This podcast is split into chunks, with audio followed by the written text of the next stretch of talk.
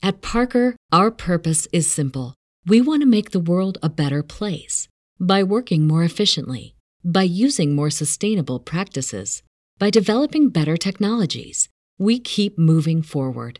With each new idea, innovation, and partnership, we're one step closer to fulfilling our purpose every single day.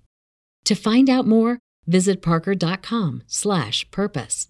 Parker, engineering your success. Wilson, you sent the game-winning email at the buzzer, avoiding a 4:55 meeting on everyone's calendar. How did you do it? I got a huge assist from Grammarly, an AI writing partner that helped me make my point. And it works everywhere I write. Summarizing a doc only took one click. When everyone uses Grammarly, everything just makes sense. Go to grammarly.com slash podcast to download it for free. That's grammarly.com slash podcast. Easier said, done. This podcast is a member of the Voices of Wrestling Podcasting Network. Visit voicesofwrestling.com to hear the rest of our great podcasts, as well as show reviews, columns, opinions, and updates across the world of wrestling.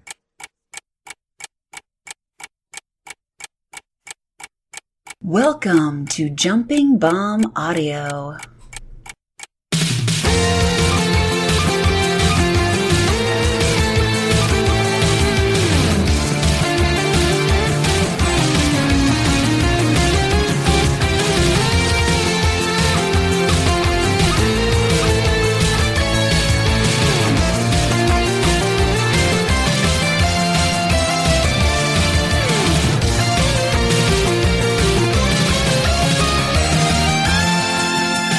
Welcome back, everyone, to Jumping Bomb Audio and Podcast, all about Joshi Pro Wrestling.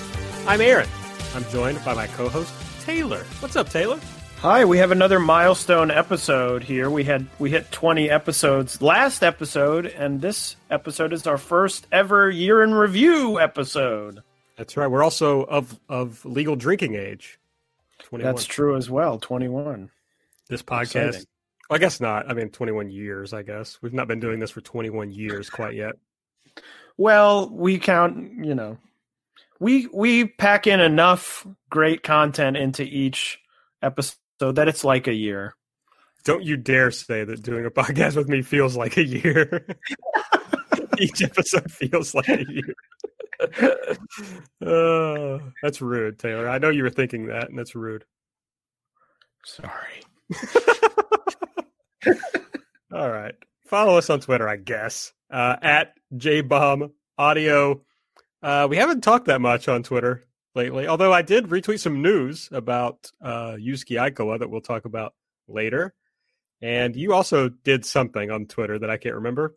Yes. Well, we we tweeted out asking for questions for this episode. Ah, indeed. Um, that happened. I also tweeted about the uh, All Japan Ice Ribbon um, union or agreement or whatever it will become. And I also I also tweeted about uh, Yuzuki Aikawa when she mentioned uh, Yoshiko in uh, an interview about her appearance at an upcoming Stardom show. Oh, could be interesting. I feel like on every episode of this podcast, we've talked about the possibility of Yoshiko working with Stardom again. I feel like that's been a, uh common uh, conversation we've had. Yeah, and I feel like, but I feel like from episode to episode, our opinion on whether it will happen changes. Some Yeah. episodes were like, "It, why would it ever happen?" Some episodes were like, "It's definitely going to happen." Well, that's the adventure. That's why you listen to every episode of a podcast to really get that adventure. You know, Yeah, to get the to get the ebb and flow, the you know give and take of of life. this is going to be a goofy one, folks. Got a feeling. Uh, you can follow me over at Aaron Like the Car. Taylor's at Tay Mambo. Subscribe to the podcast. All you got to do is search Jumping Bomb Audio on the podcast app of your choice. Hit the subscribe button. Give us a five star rating and a review if you use the Apple Podcast app. Tell a friend who likes Joshi. Uh, and also, if you want to donate to the show, I mean, what else better could you do with your money around Christmas time? Then head over to redcircle.com slash shows slash jumping dash bomb dash audio and give Taylor and me a little present for the holiday season. Here's what we're going to do on this show. we are going to do our year end awards. We've got a bunch of those to hand out. And then we're going to answer some questions. As Taylor mentioned, we asked for questions on Twitter and in the Voices of Wrestling Discord. So we've got several of those to talk about. And then at the end of the show, we are going to talk about the news about the Stardom uh, Budokan show. And also, we're going to preview the Stardom. Where is this in Osaka? Uh, 20 is the date. I can't remember where it's happening, though. I think it's in Osaka. Yeah, this is Osaka Edion uh, number one. That's right. You're right. exactly correct. so we'll preview that at the end of the show. That is the only like we're not going to talk about any wrestling shows that happened in the past two weeks. Just to be clear. So if you came here looking for talk about, uh, I don't know, some wrestling show, we're not talking about it. So it's just year in review, and then uh, yeah, that's it. So we're going to do that. We'll jump right in with the awards. You just want to go down these the way they're listed in our sheet here, Taylor? Well, Aaron, I was going to say, should we go from the bottom up? Because we have okay. the big awards listed at the top, and I feel like we should, you know, save those for last. Well, damn it, because the first one I didn't really have an answer for. so it's a good start. So we'll start with you. All right. So we've basically uh, cribbed these largely from the Wrestling Observer newsletter awards, though we've taken out some of them that we either didn't think were applicable or like best promo, uh, you know, two uh, English speakers really don't have a firm hold on who the best promos in women's re- Japanese women's wrestling are. So we've we've taken that out. But otherwise, we've got a bunch of things to talk about. So, uh, best Booker Taylor. Yes, and this is probably going to give away some of my uh, later picks, but I picked uh, Sakura, who is booking um, Gatoh Move slash um, probably more appropriately Choco Pro. Um, I just think it was a super interesting year. Obviously, we all know that every promotion worldwide had to deal with COVID, and most of the ways that um, these promotions dealt with COVID was either to shut down completely or to sort of have um, their usual shows with either no crowd or some sort of limited um, limited capacity crowd or limited you know you can't cheer you can only clap and things like that. And i just think that the choco pro was it was in the same place that a lot of the Gatoh Move shows are um, at Ichigaya uh, chocolate square but I just think the format of the show, live streaming these Choco Pro shows every few days or, you know, once a week, whatever they were doing, I just think it was a, an out of the box way to work around having no crowds. I never watched any of those Choco Pro shows and went, wow, I can't believe there's no crowd. I'm missing, you know, a big thing that's missing from these shows is that there's no one there. Um, so I just think she did a um, Emi did a great job.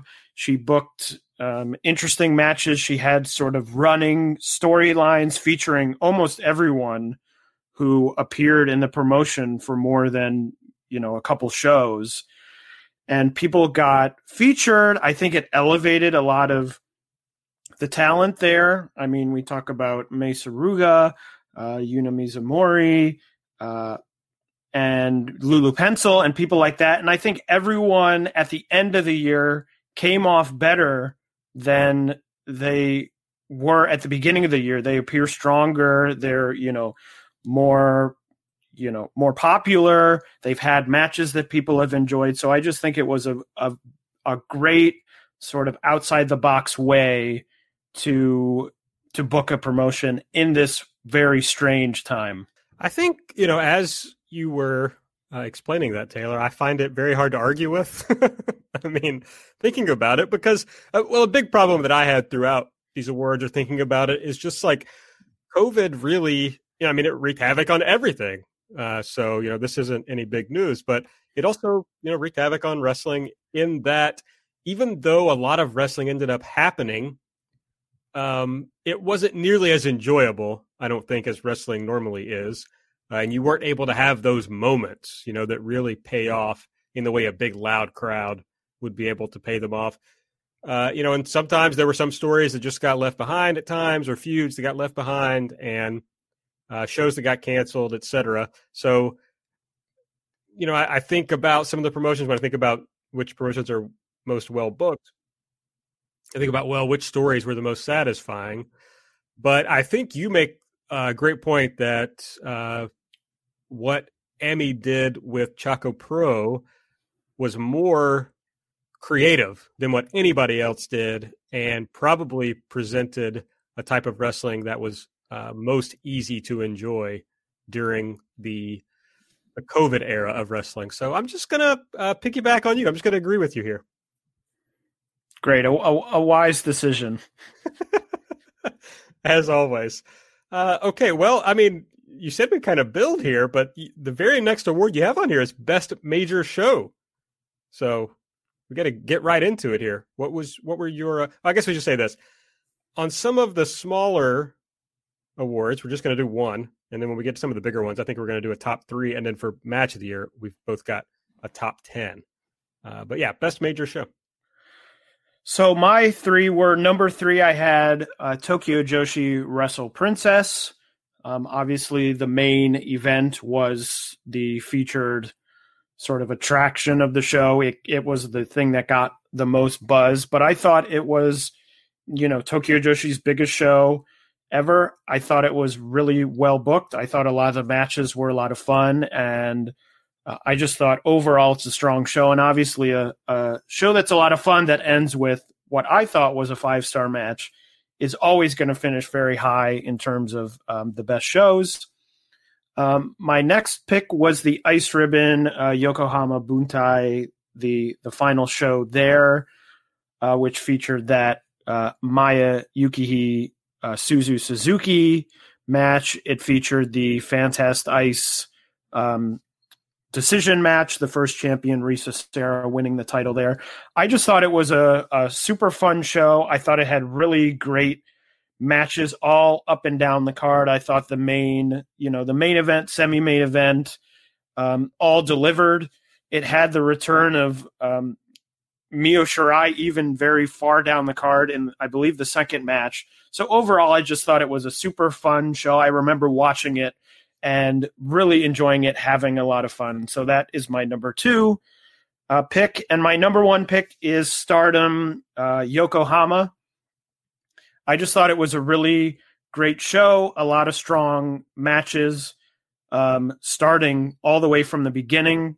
Uh, the first match, that high speed uh, title match between Azumi and Starlight Kid, all the way up the card. I thought it was a great um, presentation of the very strong in ring uh, capabilities of Stardom. So those are my three picks for best major show. All right. Well, this is something that's hard for me because I really don't. I, have to do a better job next year of tracking shows, like which were my favorite shows. So I kind of just don't think about it in that way, I suppose. So I had to go back uh, and try to put my, my, my very small brain to it today. Uh, number three, I'm gonna go. I'm gonna uh, copy your number one. I'm gonna go with the Stardom Yokohama show, probably their best show of the year. So I kind I wanted to include one of their shows. Um, but you've already talked about that at some length. My number two, and maybe someone will disagree that this is a major show, but uh, uh, this is uh, Diana's show from August 30th. I mean, there were, according to Cagematch, 142 people there, so perhaps not a major show, but uh, it had several very good matches on it. Uh, the Nagisa Nozaki versus Sareee time limit draw. You had the tag title match with uh, Luminous winning the tag titles from Kaoru Ito and Tomoko Watanabe, which was uh, one of my favorite matches of the year. You'll hear about that later. And then the Asuka Ayako Sato uh, match for the uh, world title. And it's just like, I don't know, Diana went from not really making tape very much to making tape, and it was often kind of a slog to watch on tape, uh, especially without Sareee when she wasn't there at all. And then boom, they had this uh, show that I thought delivered on all cylinders and kind of speaks to uh, the, I would say, above average year that Diana had. So uh, I don't know. I like the show a lot. Uh, my favorite show of the year. This is probably live bias, uh, and that's the Tokyo Joshi Pro show from uh, January fourth. You know, being there certainly is a reason that it sticks in my mind as something that I enjoyed a lot. But looking back at it, uh, there's a lot of really fun stuff on this show, um, and especially the top of the card. I mean, you had the Sareee Natsumi Maki match, which uh, was one of my, I mean, it didn't make my top 10 list, but it was one of my favorite matches of the year. Uh, the very good Thunder Rosa Mizuki match, Maki Itoh and Hikari Noa for the International Princess title. That was very good. Uh, and the main event of Yuka Sakazaki and Miyu Yamashita was really good, excellent. Uh, but it also, Tokyo Joshi Pro is one of those things. I think we've talked about this on the show. It's like, it's just a very fun live experience. So getting to be there and watch it uh, really, I'm sure, increased my enjoyment of it. But I think even on tape, it was uh, an excellent show. So that's my favorite show of the year. Yeah, I also like that Tokyo Joshi show. But at this point, I guess it wasn't even my brain because January 2020. Oh yeah, it's insane. in a way feels like it was 15, 15 years ago. So I didn't even think about that, but that probably also would have been, if not in the three, up near the top because I was not there live. Um, but I also really liked that show. It was a very strong show. It's very hard to believe that in this calendar year, I was able to travel to Japan. Like the idea that that was possible and allowed in this year is pretty hard to believe. Uh, but yeah. Uh, also, while I was there, the flu was going around the wrestlers. it's like, okay, I think we know that probably was not the flu going around. Uh, oh God, rookie of the year, Taylor.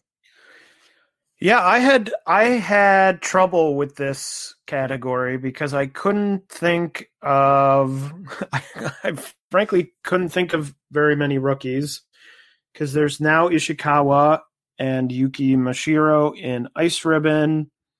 Um, Sendai Girls has two rookies. I think Tokyo Joshi has two. Um, I went with Honori Hana. She did start in December 2019, so it's a little bit of a, a, a little bit of a cheat, but not too much. I just find, um, I've I've enjoyed the matches she's been in, but also I find her the most interesting. Being in Seadlinnng, she's the first rookie now. Of course, Riku Kai, Riko Kaiju is also there. Um, but I've just f- been so interested in her year to see where she goes, how things happen. You know, there's no um, precedent for a rookie in Seadlinnng, how quickly they'll move up the card, what they'll do. Um, Honori Hana actually getting a win at Seadlinnng's most recent show, I believe. So that was a big thing. But I've just enjoyed her year. And because she was the most interesting person for me to follow, that is who I that is who I picked. Yeah, I also struggled with this. Um, I'm gonna go with uh, Riko Kaiju. And the main reason for that is when I was thinking of all the rookies, she probably had my favorite single match that I can think of among rookies. Uh, her debut against Tsukasa Fujimoto was a match that I enjoyed a lot. So that's basically it. That's why I'm going with Riko Kaiju. Uh, most underrated, and I love the way we've both gone with this one. So uh, I'll let you get it started. I mean, I feel like if uh, any regular listener to this podcast could probably guess who I would pick, although it's a little bit different now because she is out injured. But my pick, of course, Jungle Kyona, um, someone who just, you know, underrated. I think in this case, in case people aren't familiar with um, with the Wrestling Observer Awards, most underrated usually in this case means under pushed um, by and large. So, of course, Jungle Kyona to me fits that to a T. Someone who could probably be at the top of the company and has never been this year or any prior year. So, she was an easy pick for me. And similarly, I've chosen Momo Watanabe as the most underrated. Uh, to me, I mean, to me, the best wrestler in the company, and uh, hasn't even sniffed. I mean, she I guess she did have a title match with Mayu, uh, but you know, no one expected her to win, and only uh, the people who like to fill up my mentions think she's going to be a champion again soon. no, I love you all, I promise. But um, she should be pushed more. So yeah, I went with Momo. Most overrated. I got to tell you, Taylor, I this one I struggle with. I feel like most people. I mean, it's true when I say I think Momo is uh, most underpushed, but it's not like there are people ahead of her that I think are just like, ugh, why would you push this person? You know. So I, I think in most of Joshi, you don't have a situation too often where it's like, you know, the famous one is like, well, I guess this year is like evil or whatever, you know, where it's like somebody who everybody kind of universally thinks is overpushed. I'm not sure we see that as much in Joshi. Yeah, I didn't have uh I couldn't think of too many options. My one option and this maybe will get me um people will be in my mentions now. So Aaron, you'll be um safe for maybe a couple weeks. Uh Sakura Hirota, you know, I really like her. I just find it sometimes confusing that she gets so many opportunities. I mean, she had a uh, she held a title in Diana this year. She got her Regina de Wave title match at one point. Um, she main evented the most recent Wave show. I think that was the most recent Wave show. She main evented. You know, I like her, and I'm sure that some part of it, of her sort of gimmick or act, is missed because I don't speak Japanese. But I just feel like the promotion she's in, it sometimes feels like she's all over where there's sometimes people in the promotion where I go, Oh, I wish that this, you know, person could get more opportunities, you know, in wave to push someone at the top of wave when you know if it's Nozaki against Hirota, you know Nozaki is coming out of that match as champion. um, almost, you know, 99.9 um, percent of the time. So, you know, that was my pick. I do like her, but I, I just think that she's overly featured in um, some of the promotions where she works. I don't have a great answer for this, so I'm just going to uh, just going to skip it. Just going to leave me hanging I take a step out and you leave me alone. I thought about uh, trolling you and saying Mayumi Ozaki. Thought that would be funny. Oof. but I mean, I don't know. Like, I just don't think that many people are. Yeah, it's not a. Most of the time, the people who are pushed either, you know, are very talented wrestlers, is usually the case, or have some sort of reason why they're why, why they are pushed and it and it right. makes sense. I mean like if we'd done this in march i would have said Giulia probably. But i think she has you know risen to the level of her push so it all worked out in the end. Uh, but it's hard for me to think i mean even uh, hirota it's like well the crowds do seem to enjoy her very much so she got that going for her yeah I mean that is true, and I I mean I know, and I said it before I gave my pick that most people very much enjoy her. Um, you know, in Japan, but also I see a lot of times on Twitter people really enjoying her matches. So I'm probably alone, or more alone on an island with that. But you know, as you said, it is a, a bit of a tricky category. You know, because I couldn't think of anyone in Stardom. I couldn't think of anyone I mean, I really couldn't think of anyone else. That was the only thought that came in my head. All right. Well, we'll move on to our next category best flying wrestler. Yeah, flying wrestler is um, a bit tricky. there aren't a ton of, uh, I think, Joshi wrestlers who you would immediately think of as um, flying in the way that you would think of some sort of men's wrestlers as very high flying, you know, like Rey Fenix or people like that. My pick, you know, it might not exactly fit, but I wanted to, you know, give this person some shine. So I picked Starlight Kid. Um, as I've talked about on the podcast before, I think Starlight Kid is really great and always improving. And, you know, I think sort of that high speed, you know, she, I think she fits neatly in sort of a high speed category, which is, in my mind, adjacent to flying. So, uh, Starlight Kid was uh, my choice.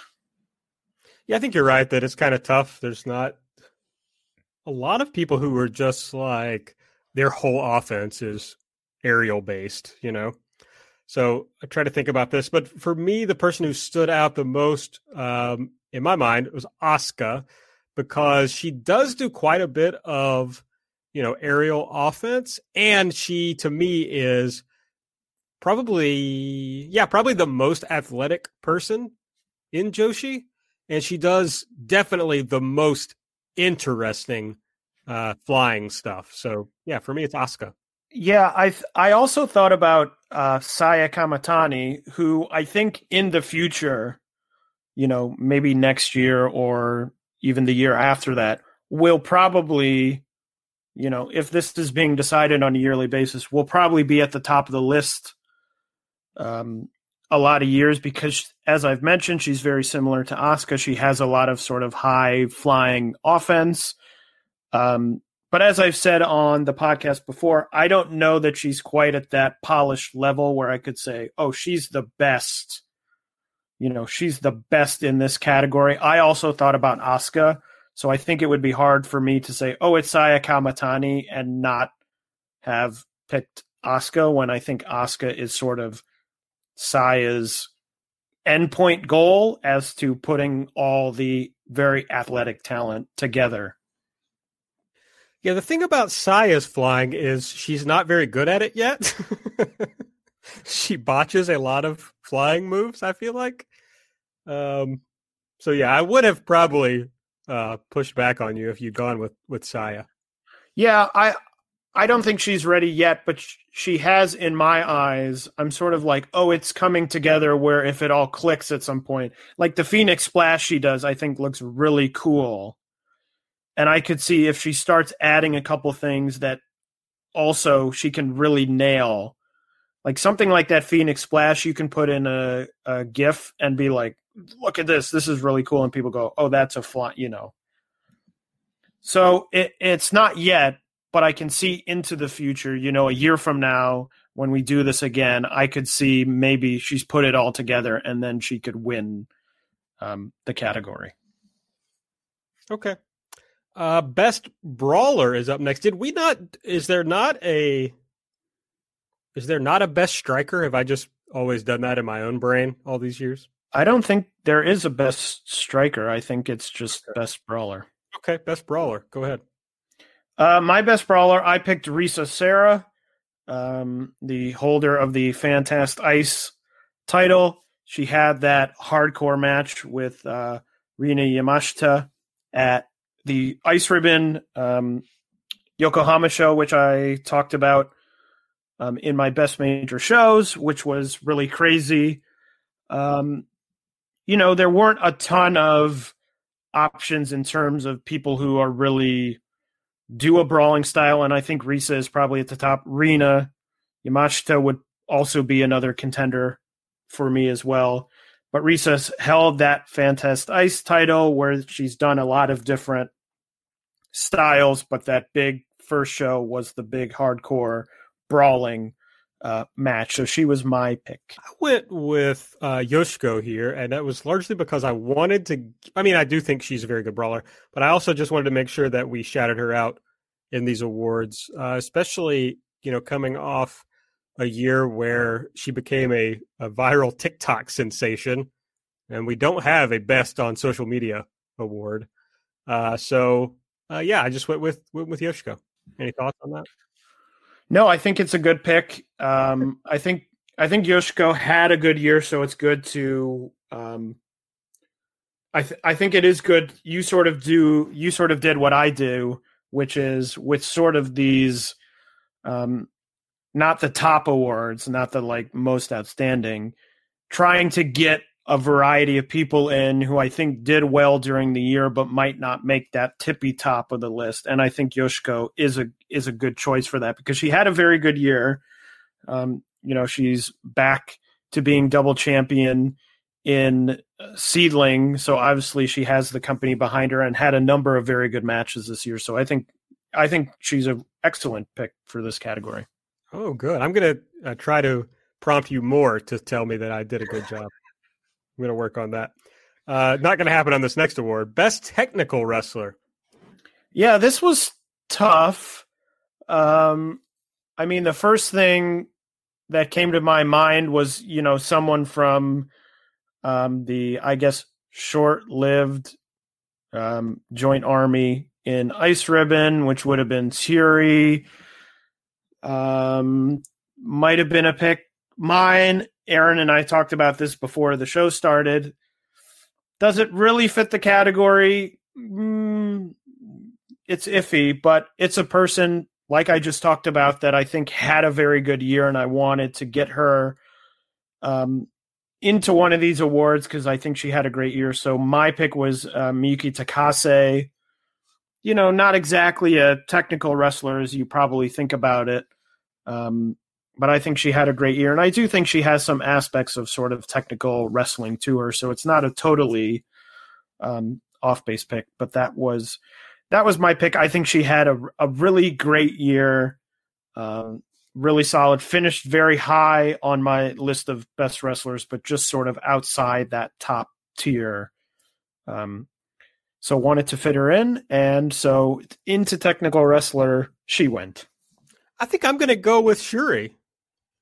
I mean, I kind of think of her more as a striker, as we were talking about a minute ago, but she does do a lot of technical wrestling. Um, and I don't have a great answer for this. So, uh, and she's had a really good year, I think, you know, outside of stardom for sure. And once she's gotten into stardom, she's been pushed pretty well and is someone who pretty much always stands out on a show to me. So I think Syuri's a, is a good choice here. Gassing up my own picks now. You're welcome. Thank you for, for, men- for mentioning her at the beginning. Yeah, that really helped. Well, you said joint army, and I was like, oh yeah, that's good, and I started thinking about that. Okay, um, most charismatic. Yeah, this one is a little tricky uh, because, as we said, we um, are not native uh, Japanese speakers, and I think sometimes um, a lot of the charisma comes across in what they say. But my choice was Asuka.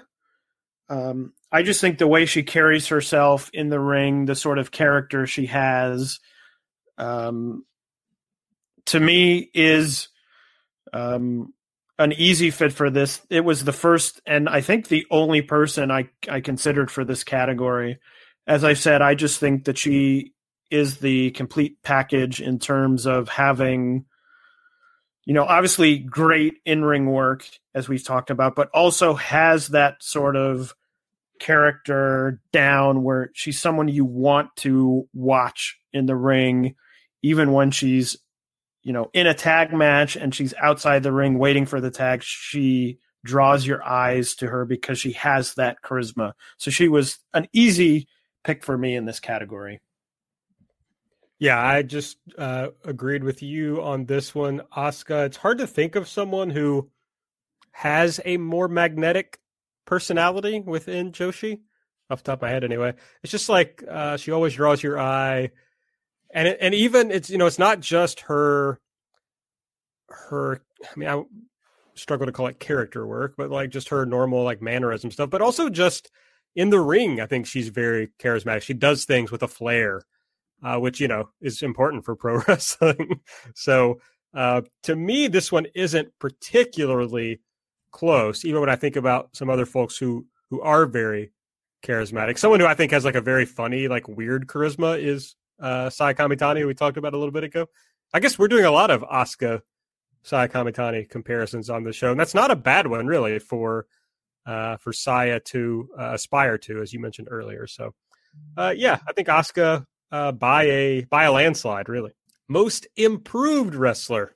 So there were a lot of um, choices I could have probably gone with, all from the same place. I think, as I mentioned before, Choco Pro.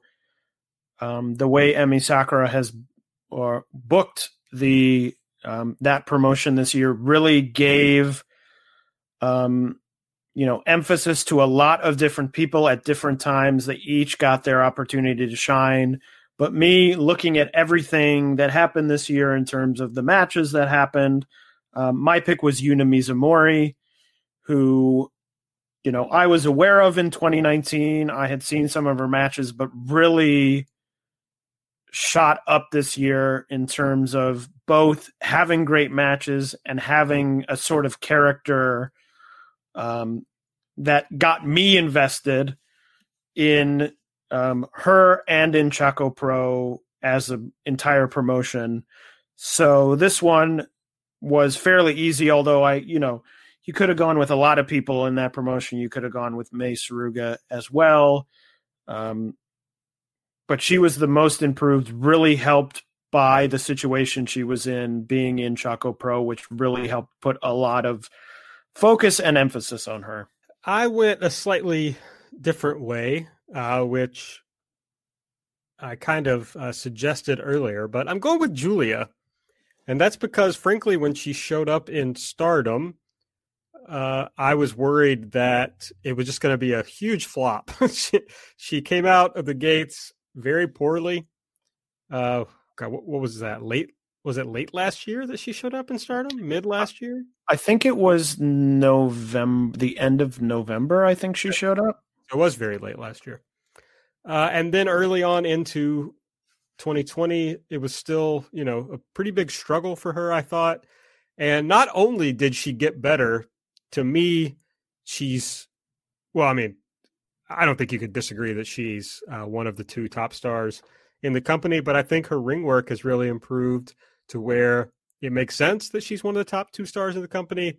Uh, her charisma has, she always had a charisma, but it was, it was awkward. I mean, there was just something like strange about the way she projected herself. And I do think, I mean, obviously, you know, you never know when somebody's doing a promo if uh, how much of it is real and not, but I got the sense, you know, from some of her promos that she was just literally uncomfortable when she arrived in stardom. When you consider everything that happened, uh, you know, when she uh, was leaving her former promotion to come there.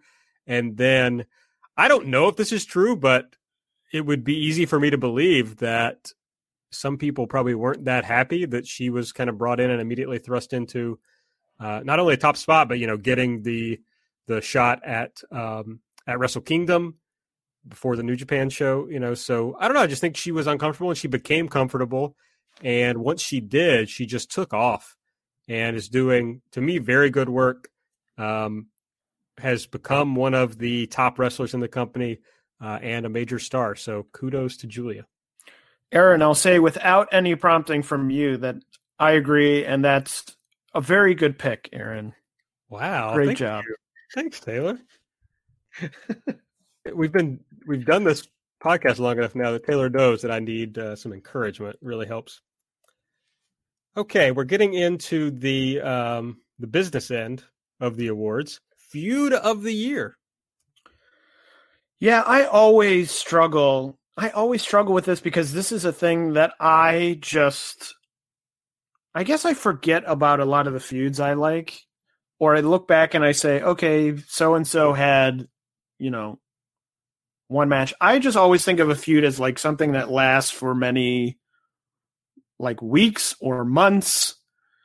Um and I so I just always struggle to think. I picked uh Giulia versus Tam Nakano. You know, I didn't love the entire build or everything, but I thought that you know, they had a series of good matches. Um that I really enjoyed. I thought it made Tam look really great. It really helped Giulia.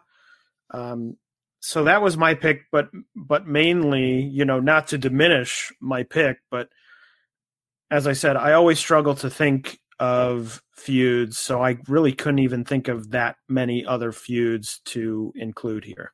I went with, I mean, that was a good feud, I thought, uh, but I went with uh, Tsukasa Fujimoto versus Suzu Suzuki.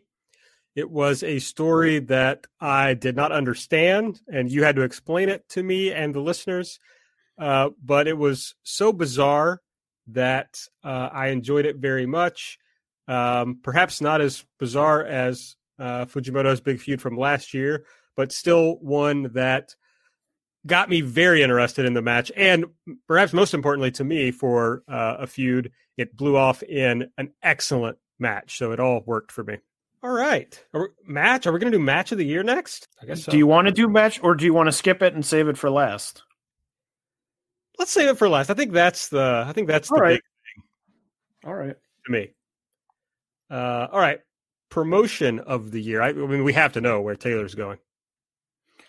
Yeah, so uh, I have three. Uh, my number three is Tokyo Joshi. I think they had a good year. They had obviously um, as Aaron mentioned, their big show on January 4th, they had Wrestle Princess.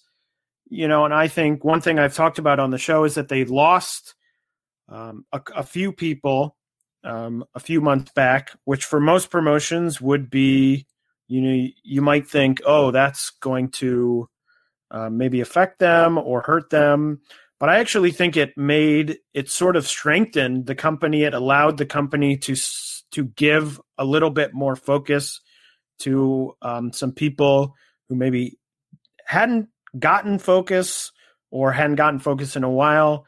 I think they have a lot of momentum um, coming out of that Wrestle Princess show, heading into another big January 4th show. Um, so I just think overall they had a, a very strong year. Uh, my number two is Ice Ribbon. Um, I always think Ice Ribbon is going to be near the top of these awards. They usually do very well at, um, you know, having good matches alongside having sort of interesting stories. As Aaron mentioned, the Fujimoto Suzuki story, you know, Suzuki becoming champion, um, sort of this young champion being a big, big story.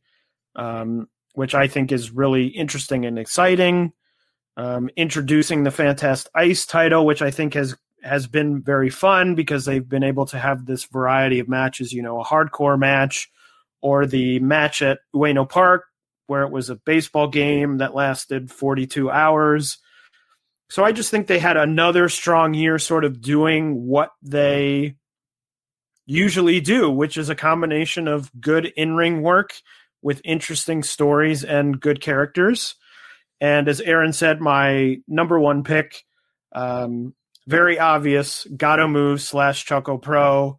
I've sort of already been over it, but I just think a strong year. They took the only promotion that sort of took advantage of the shutdown, you know, COVID stuff to present a more effective product. Um, had great stories and a number, many, many, many great matches. Uh, so to me, they were the runaway uh, promotion of the year. Hmm. I don't know, man. I hate this.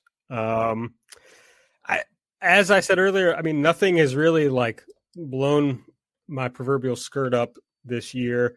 I think you're right that it's hard to pick anything other than Choco Pro as the best promotion of the year because of the creativity and inventiveness um, that they showed, and were still able to not just like do a wacky thing, but also do like just straight up good wrestling matches as part of their wacky thing and interesting stories as part of it and kind of everything all together.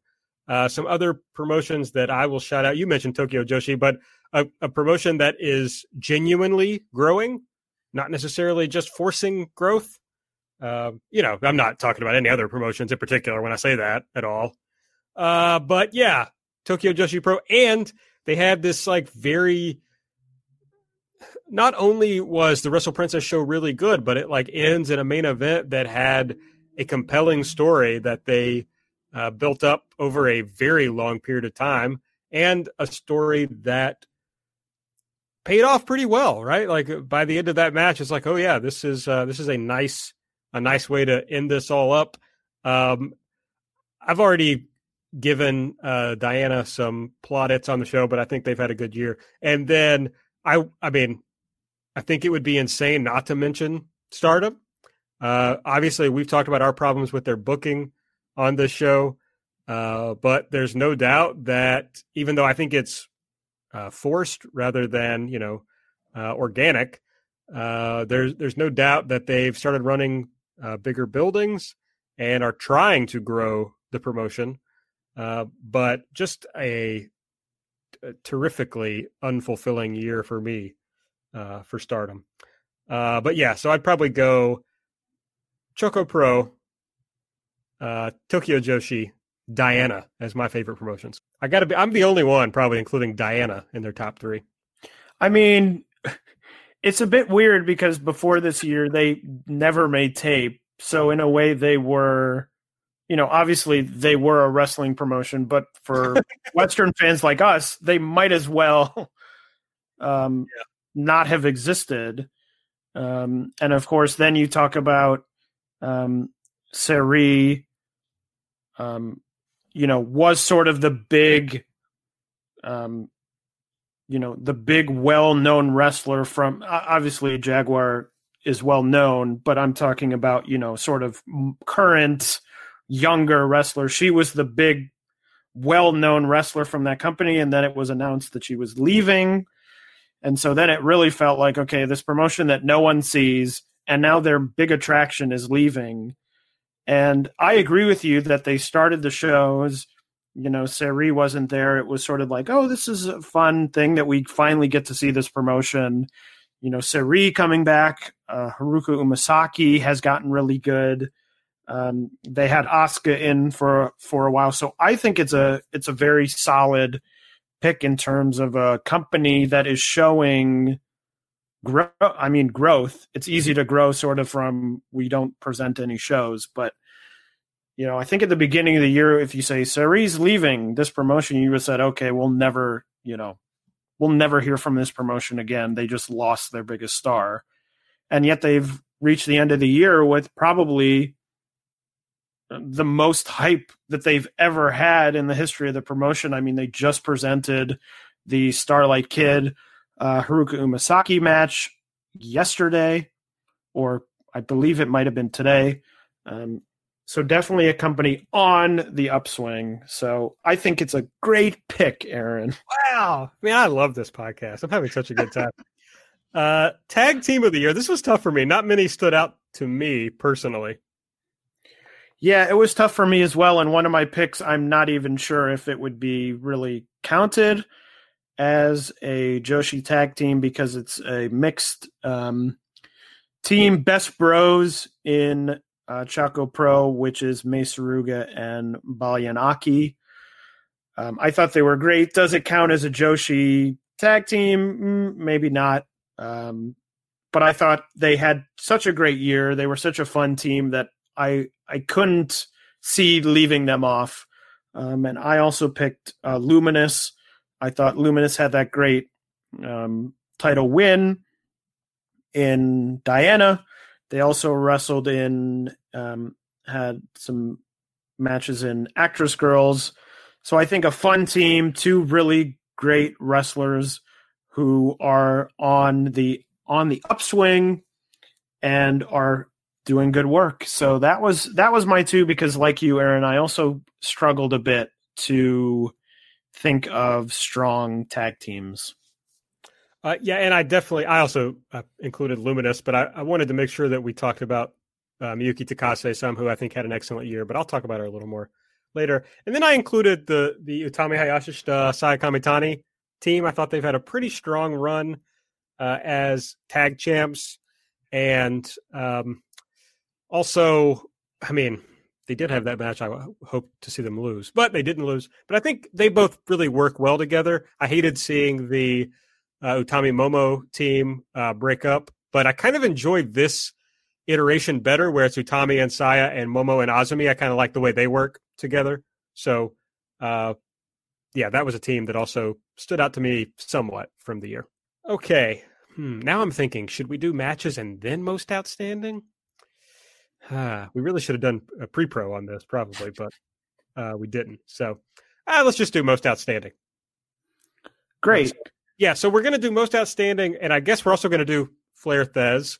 Uh, so the difference here, if you don't understand, and it I didn't uh, for some time, most outstanding, literally just you know bell to bell, best wrestlers. Flair Thesz uh, has more of a business aspect to it. So we'll do most outstanding first. Yeah, so my three most outstanding number three, uh, Mei Hoshizuki.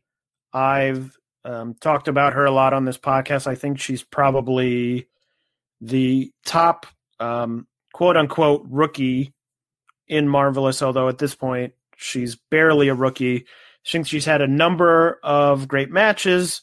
She had uh, two matches against Maria, um, one in Marvelous and one in Sendai Girls earlier on in the year that I thought were both great.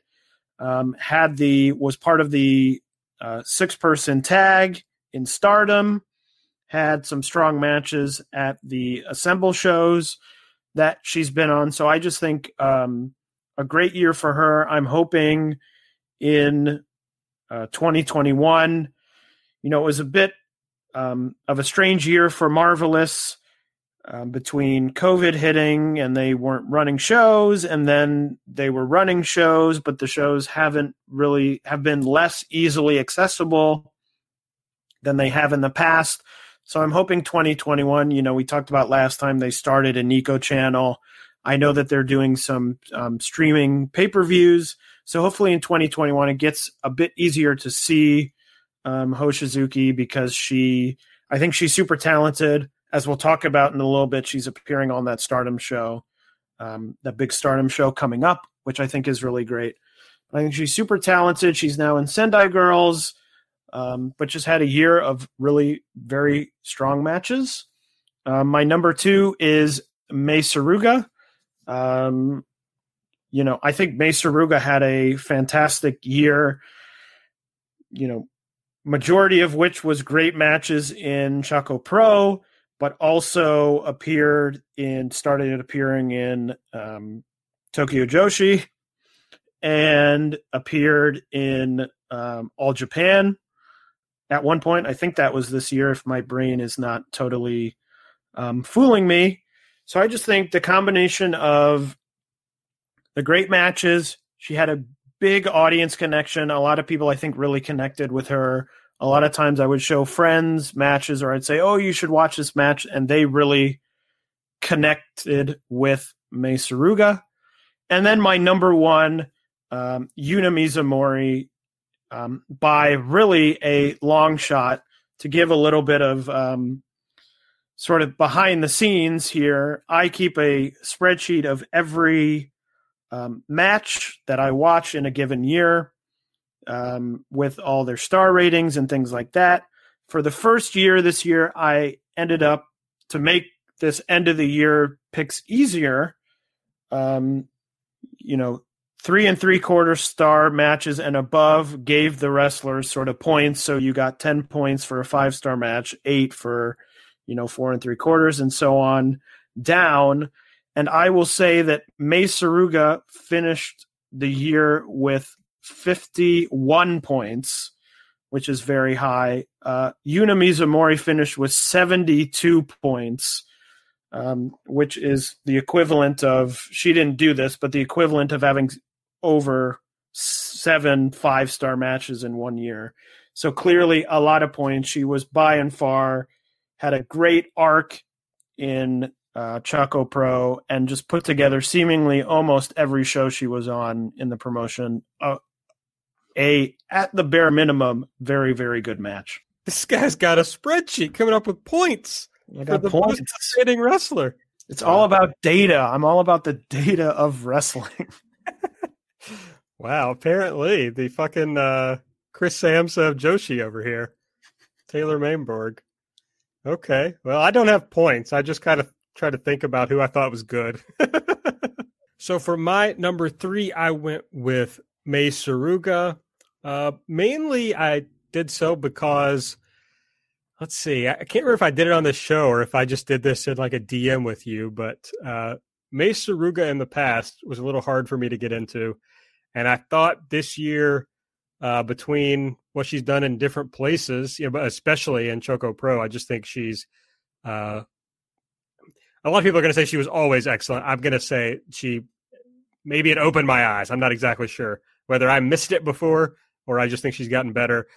Uh, but I think a lot about that match that she had in Choco Pro with the the tag match where Riho was on the other side, and you could almost just kind of see it in her face of like, this is time for me to like show out and like prove what I can do. And uh, she did, and she did it in a lot of other matches throughout the year. So I thought Mei Suruga uh, deserved a shout out, even though you already shouted her out. I also included Miyuki Takase. I, I may be like, I may be early on including Takase here. Uh, I think she's really good, but I think she's going to be like uh, exceptionally good. Uh, I'm gonna in one of the questions in a little bit. I'm probably gonna bring her up. I just think she was uh, very good this year, but it's almost a you know something I'm expecting out of her in the future pick. Uh, and for me, I thought Mayu Iwatani was uh, the best wrestler of the year. She had that excellent match with Momo. She had the two big Iroha matches. Uh, and I know this maybe doesn't factor in as much, but she was doing it in the biggest uh, Joshi promotion. So I think that that accounts for something, or counts rather for something. So Mayu Iwatani is my number one. And then uh, the final of these awards, uh, the Flair Thesz. So I, I, guess it's it's mostly like who do you think drove business the best? I just think that's I don't know that anybody drives business that much um, in Joshi. I think this is a pretty tough one. Yeah, it's a bit tricky. Um, I I sort of try to look at it drawing wise, but a little bit of it was um, it, it, it's a tricky category for Joshi where obviously there aren't a lot of huge draws like there are in other places. So number three, I went with Momo Watanabe. You know, she wasn't at the top of the card, so it's a little bit tricky to, you know, say, oh, she was a huge draw this year, but she's working for the biggest Joshi company around. And I think that she had a, even though she had less opportunities, um, as Aaron talked about, I think that she had a very solid year, all things considered. You know, considering that she didn't um, really have the opportunities that she's had in years past, I thought she did very well. Uh, Takumi Iroha, I went with for number two. You know, Marvelous isn't drawing huge houses, but Iroha has clearly been positioned or was positioned before her injury as the top star of Marvelous, came over and had two great matches with uh, Mayu Iwatani. So I just thought a strong pick, clearly the leader, the head of um, Marvelous in terms of the sort of wrestlers, I should say. Um, so she was my number two pick, and my number one pick was Mayu Iwatani. Had a great in ring year, anyway, but then of course is clearly the biggest draw in the biggest company um, in in Joshi. So to me, Mayu was an easy pick because she really checks all the boxes. She really is the one person in this category that I think is the solid home run pick in terms of in ring and draw. Yeah, I'm just uh, my list is one deep, and it's Mayu Iwatani, who I think absolutely, uh, especially this year with Stardom having a, a dearth of star power, as we talked about. I think Mayu Iwatani's presence has allowed them to uh, be able to continue uh, drawing at the level, even at the level that they have. So uh, I just don't see a lot of, especially this year. I didn't see a lot of people moving business in any real way. Uh, but I'll give a shout out to Mayu here.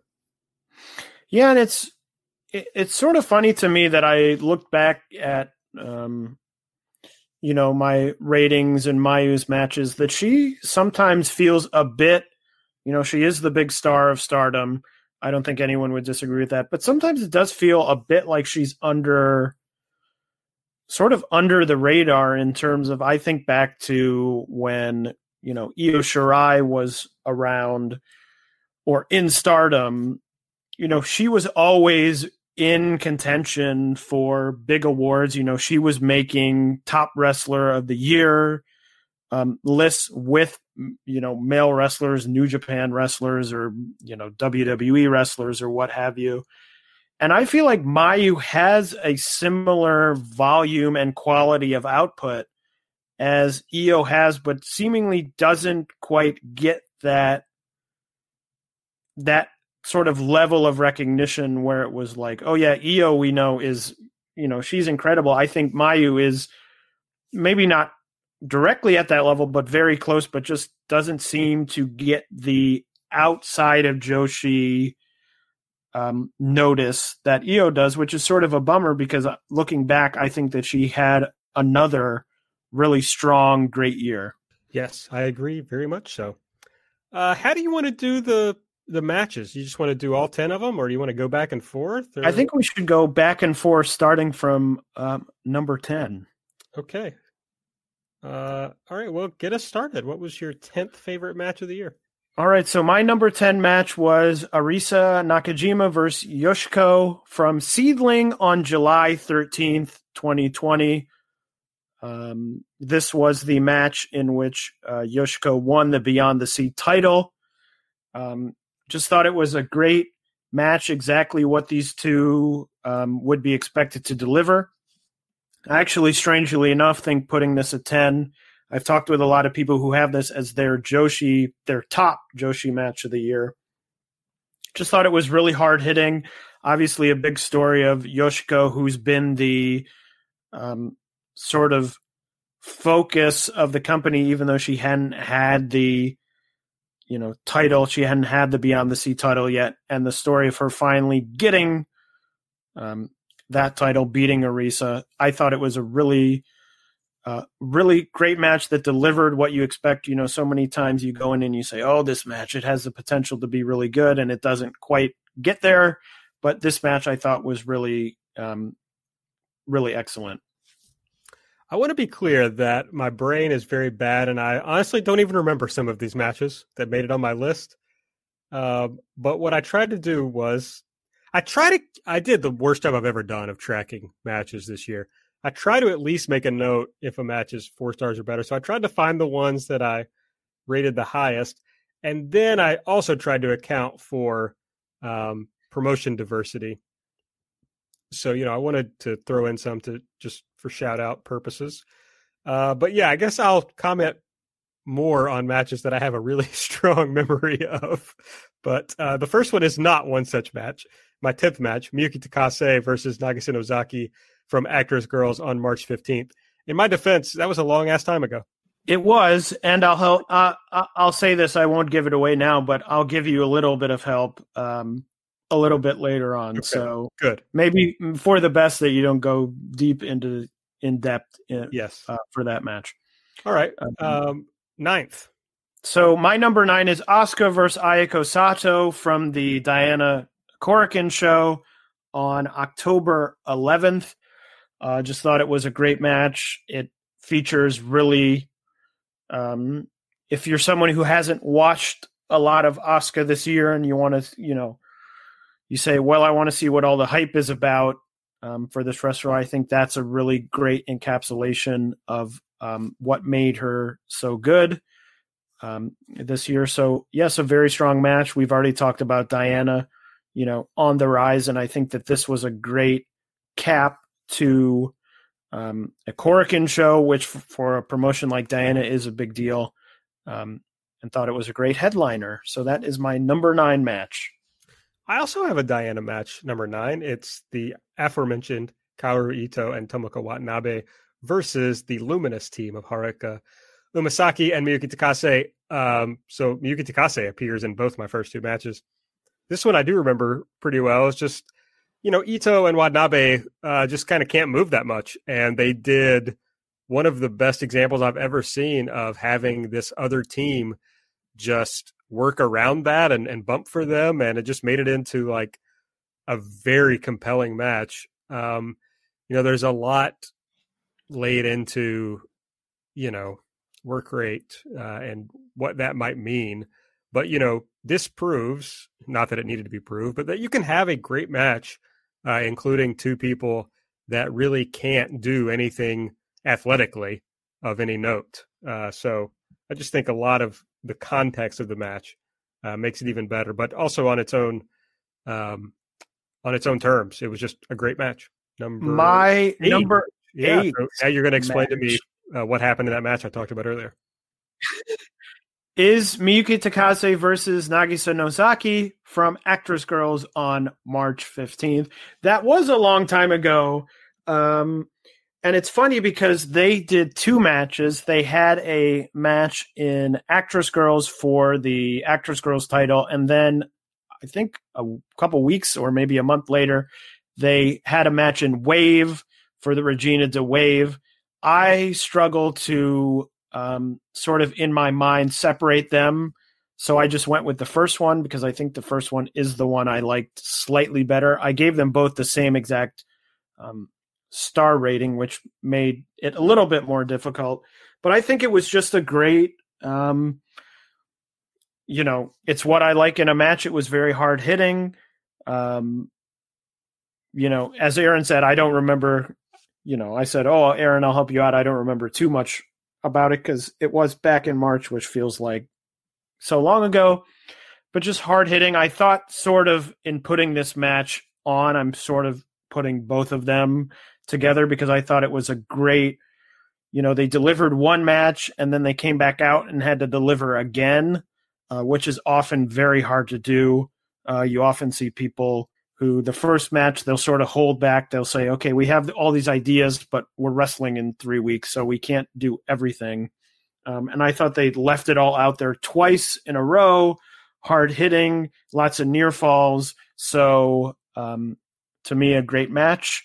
Um, but you could have picked either the Actwres girl'Z or the wave match um, to put on the list. All right. Next up on my list was uh, the Tokyo Joshi Pro Wrestle Princess main event of Yuka Sakazaki versus Mizuki uh, match. I mean, I, we talked about this pretty recently on the show, so no real reason for me to uh, dive back into it.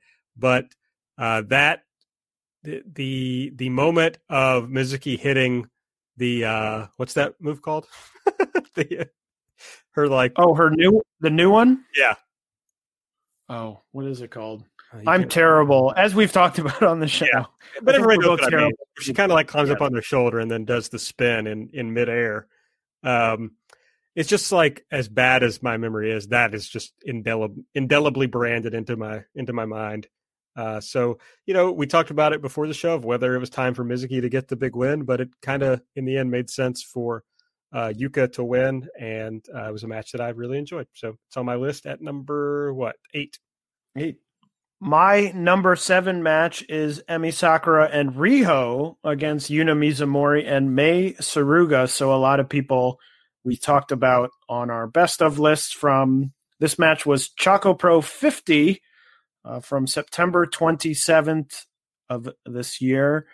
It's funny because I looked at my list after I had put everything together, and Riho ended the year very high, considering that for many months she didn't wrestle, and a lot of her matches were in stardom where she was essentially given not much, if you know, nothing to do.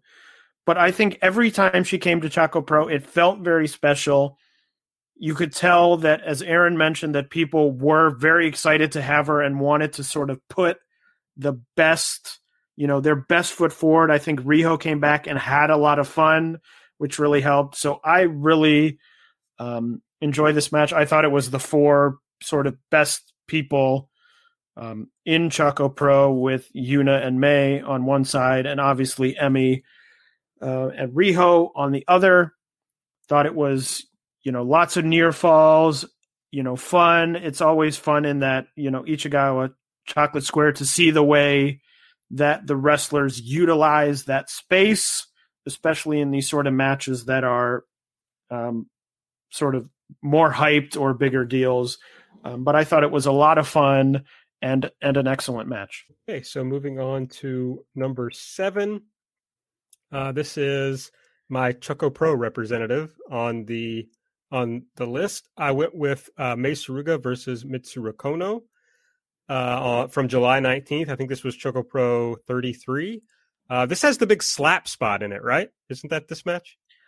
Uh, I believe it is. I believe it is that match. Yeah, I think so. Uh, and this was one where, yeah, I'm like, okay, this maybe I'm wrong about Mei Suruga, but also just a pretty good example of how good uh, Kono is, who I thought is maybe slightly underrated as far as uh, Choco Pro goes.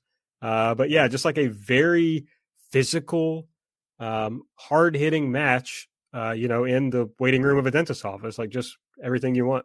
My number six match is uh, Miyako Matsumoto versus Cypress Ueno uh, from Gakka no Fuchi, the Nobody show on June 5th. Um, this is, I think, we talked about how Choco Pro really utilized the break or the lockdown to their advantage. I think this was really the other. Um, it was only one match, um, but it really utilized sort of the restrictions to benefit them. Um, if you haven't seen it, it is a um, it is a match with no one in the ring, um, no one at ringside, and no announcers in the building. But you hear, um, you hear the match going on, and there is a cameraman who is quote unquote following the action of what is, you know, going on in the ring, and you can hear the match happening. Um, but there is no one there. I just thought it was super unique. Um, you know, Matsumoto had a super interesting year. I also considered her one her January fourth match against Chris Brooks. Um, that was one where I I thought, well, is this a Joshi match because it has Chris Brooks in it?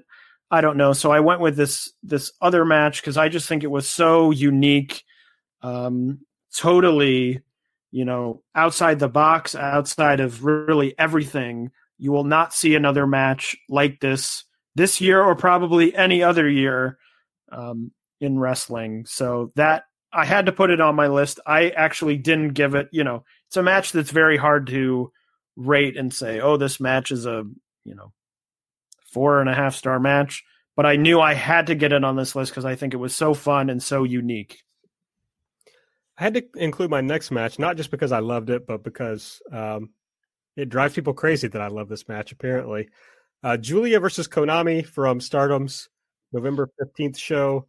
Uh, we talked about this at length on a previous show, so I will not go back through all that. But um, with a slightly different finish, this would have been much higher on my list. I thought it was uh, one of the best match, obviously one of the best matches of the year.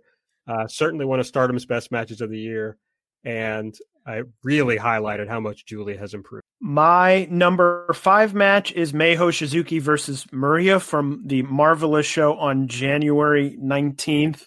I think this was the best representation of the style of the Marvelous rookies.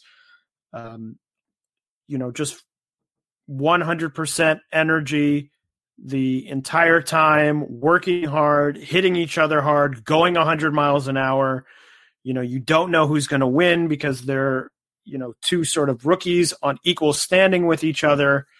Um, they had something to fight for which is that the winner got to wrestle in the main event of the show. So i just thought this was the best distillation of what really has drawn me in with these marvelous rookies in terms of them really not hold never holding back in any of the matches they're in, but especially against a fellow rookie. Um, thought it was an excellent, excellent match. All right. Uh, Stardom does appear on my list a few times. Uh, this one, I haven't heard get a lot of love at like year end, but I just adored this match. It was a, uh, I forget where this took place. It was in a very small city. I'm trying to remember now but it was Giulia, Shuri, Maika, and Himika versus Momo Watanabe, Utami Hayashishita, Azumi, and Saya Kamitani uh, from Stardom's July 24th show. Uh, eight man tag that was just like balls to the wall action from uh, the time the bell rang until it was over, which is just what I like. Very fast paced, hard hitting matches. So it ticked all those boxes for me. The uh, the eight man tag tradition continued here. That's a Gabe Sapolsky joke for everybody. Very appropriate. I bet the listeners of this Joshi podcast really love, really loved it, and also got it and yeah. appreciated it. Right. That's why I, I, didn't need to explain it for sure. Yeah. Yeah. Um, so my number four match, this sort of starts um, in in a way that I think that the the matches that always resonate with me, regardless of year, are ones that combine obviously great in ring work, but with some sort of storyline that you can invest in. So this one is the first example of that, which is Mayumi Ozaki versus Saori Anou from the Oz Academy uh, Yokohama Buntai show on August 28th. Obviously, um, you had the story of Saori, you know, sort of feuding with uh, Sekigun. So that was the story of it. You know, Saori coming out at the beginning of the match in all white, as opposed to Mayumi in, um, you know, black. I thought it was super. You know, they were really going at each other. Saori's bleeding all over the place. She's wearing white. So I just thought it was an excellent match. But I think the thing that really puts it over the top for me is that you know, storyline, something to invest in. So that is my number four match of the year. Number four for me, I talked about this earlier, the Tsukasa Fujimoto Suzu Suzuki match from Ice Ribbon on March 15th. And I also, that makes me realize that two of my top 10 matches happened on March 15th. Well, that was a that was a good day for you. It was a great day, but yeah, that's my uh, number four match. Um, as I mentioned about the first March 15th match, I don't remember a lot about it, but I do remember that it was excellent. My number three match is uh, Kagetsu and Mayu Iwatani versus the reformed JK Green, Jungle Kyona, and Momo Watanabe from the Stardom ninth anniversary show in Osaka on January 26th. This really, to me, in many ways, felt like a throwback style match to when I started in Stardom, when there was, you know, it was a lot of Io, Shirai, and Kairi Hojo teaming up. It was just very, you know, quick pace, near falls, hard hitting. I mean, really, four of the um, best wrestlers in the company in one match. You know, at that point, Kagetsu was getting close. Um, to retiring. So really leaving it all out. Really enjoyed the uh, one night reform of J.K. Green with Jungle Kyona and Momo Watanabe. So just thought it was an excellent um, match. The, really the one match in my top four that didn't have that, you know, didn't have an overt previous story. Obviously, things like J.K. Green reforming, Kagetsu retiring, um, and things like that. But just thought it was a great match. Really felt like sort of a throwback to a few years ago um, in Stardom. My number three uh, is my final Stardom match on my list. I guess I kind of bunched them all up here. Mayu, Mayu Iwatani versus Momo Watanabe from January 19th. Uh, this was just kind of like a classic Momo main event style match. She was excellent. It also had the really uh, gripping uh, post match where you know Momo is basically talking about how she's just going to keep fighting to try to get to Mayu's level, and at the time, you know, I think I talked about this. I think I talked about this on this show. I don't know when did we start doing this show? Right around COVID, but anyway, uh, where it's like, oh, is the story going to be that like Momo has to now work her way back up over several years from uh, the bottom to like finally getting to that match where she eventually beats Mayu Iwatani. And that's kind of what this left me with.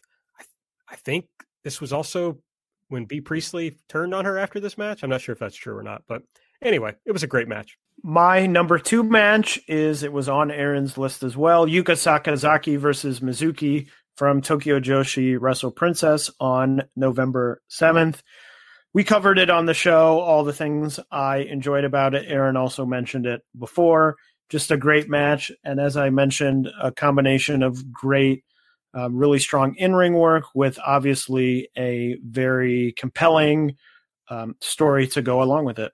My number two, bizarrely, we both listed an Arisa Nakajima versus Yoshiko match uh, from Seadlinnng, but different ones. And I have the January 24th match as uh, by preferred of the two. Uh, and in fact, one of my favorite matches of the year. And my number one match of the year was Emi Sakura versus Yuna Mizumori from Choco Pro 28 on June 30th. Um, I think, you know, I've talked already a lot about Choco Pro. I don't know. You could probably make a couple arguments, but I think that this really was the um, peak of the promotion in terms of uh, an incredible in ring match married to a really um, great story the story of Yuna Mizumori trying to prove herself, you know, to sort of prove herself to Emi, but also to herself in a way. Um, and this was the culmination of that. There were a couple other matches I, I could probably consider as the, you know, as hitting that peak as well. But I think that this was sort of the first one that happened. So in that way, it sort of had the advantage of being the it had the newness to it where really watching it, I was like, wow, I can't believe how well they've really created this compelling storyline along with just having an incredible match that that would be incredible anywhere you know you have it in this very small space but they could have had it in a you know in a ring. It would have been equally as good um, really throwing everything at each other um, giving 100% so that to me the clear match of the year for me. I've got a weird one as my match of the year. Uh, honestly wasn't my most highly rated match of the year but when i went back to think about these matches this was the one that I've probably thought about the most throughout the year and that I think upon the most fondly. Uh, so I went with number one. It didn't even happen in a Joshi promotion. Uh, this was Mayumi Ozaki and Saori Anou versus Aja Kong and Hiroyo Matsumoto in zero one. This was the uh, you know plasma super. What's it called? plasma blast. I don't remember what this specific one was called, but I think plasma blast deathmatch. Yeah. I think yeah, the, the plasma deathmatch idea uh, with you know the explosions, which we all love explosions, don't we, folks? So um, it made me. I'm trying to like uh, glamp while I pull up what it was called. The Blast Queen title Super Plasma Blast Deathmatch. So anyway, there were explosions.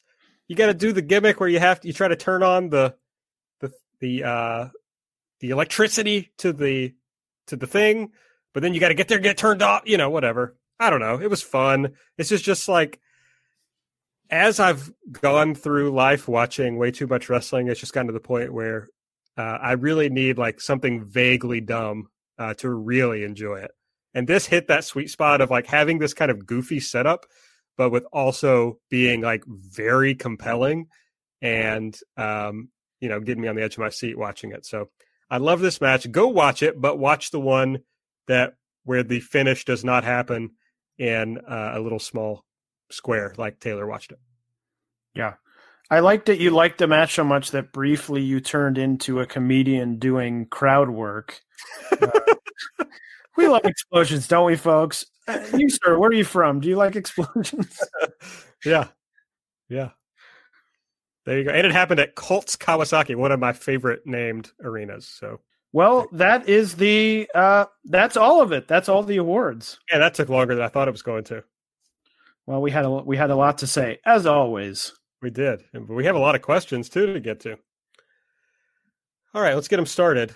Um, my good friend Thoros asked on Twitter, uh, who would be a good slash plausible next Beyond the Sea champ besides just going back to Arisa? Um, this is an interesting one because I I don't know only because I feel like Yoshiko might hold the title for a long time. So it might be that that next person might not um it might not be obvious yet because they have some time. I was trying to think of um people obviously I don't know that there's anyone obviously it's probably not going to be Hinori Hana you know next month beating Yoshiko for the title. I thought an interesting one might be, you know, Maya Yukihira is um, obviously not the ice ribbon champion anymore now that she was defeated by Suzu Suzuki. I think her coming in and holding the title for a bit, um, they are working, uh, SEAdLINNNG is working with ice ribbon. I think that, you know, might be fun. I don't know how plausible it is. Um, but I think currently in the company, I mean, it's only six people. So I think Yoshiko is going to hold it for a while. So I don't know that there really is that next person quite yet. All right. Um, Gerard DeTrilio uh, in the VOW Discord asks, where do you see Sendai Girls a year from now if Satomura remains in NXT UK for all that time? Uh, to me, I think this is like tough to sort because I don't really know who's in power at this point. I don't know what uh, Meiko's involvement is at this point, but it's like, would it be that surprising to you if, if Sendai Girls cease to exist at some point? I would be a little bit surprised in that it feels Sendai Girls is in the it's sort of in a bucket with it's that and it's um, sort of Oz is in the same bucket where it feels like the ship has been pointed in a direction and they're just sort of going it's just like, okay, we're going to go, we're going to run these shows. They're going to draw, you know, 100 people or 200 people or however many it is. Then maybe once a year we have a big show. It draws, you know, a bunch of people, and that's what we do. I don't know that they're trying to do anything that would sink them.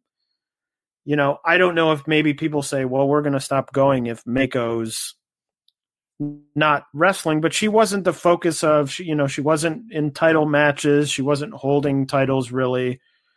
Um, but it is tricky because, you know, if someone comes in or if, you know, if Mako was booking and now Mako's not booking, we don't know if that's the case.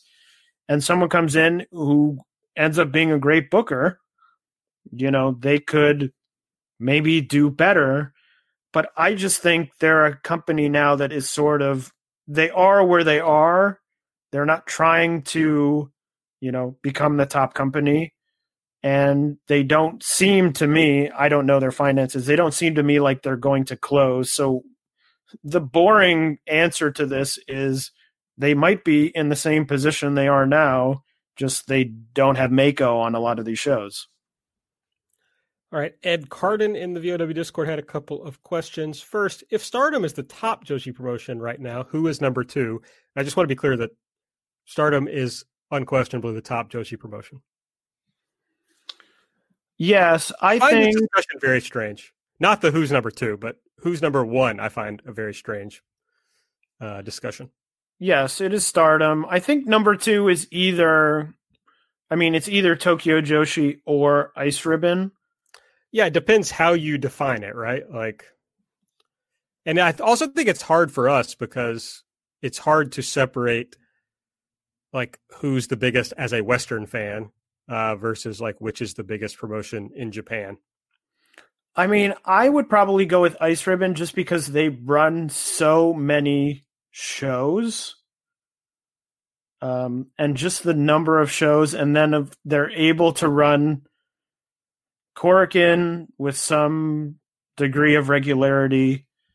Um, as we'll talk about in a bit, they seem to be getting in some alliance with All Japan, which might help them um, grow the company a little. I think you could you could probably make an argument for either, but I would go with Ice Ribbon just because of their schedule seems to be the schedule of a company that's a bit bigger than Tokyo Joshi, which runs, you know, Korakuen four times a year and, you know, hasn't had a lot of huge, huge shows. I would agree with you on that. Uh, next, once travel restrictions lift, who are some American slash Western talents you think would both benefit from and be a good fit to tour with Joshi Promotions? Well, I'll say this the first thing that comes to mind, maybe because I watched a match with her um, this week that was very good. Priscilla Kelly um, had a great match um, with Thunder Rosa on the most recent NWA Shockwave. I got to watch that. I haven't seen it yet. It's it's excellent. It was, um, you know, this is meant as a compliment. It was very surprising. Priscilla Kelly looked excellent, very good, um, great strikes. You know, really had it all. She has appeared in Tokyo Joshi, but it was sort of as a more um, it it had a comedy bent to her matches a lot of the times. So I would love to see her come back and do something, you know, not that this would happen, but do something with a Seadlinnng, for example, that would fit her more, you know, hard hitting um, persona that she seems to have um, adopted. And, you know, th- the other option is this is sort of, um, you know, beating a dead horse a little bit, but, you know, the people in AEW, there's a whole list of them.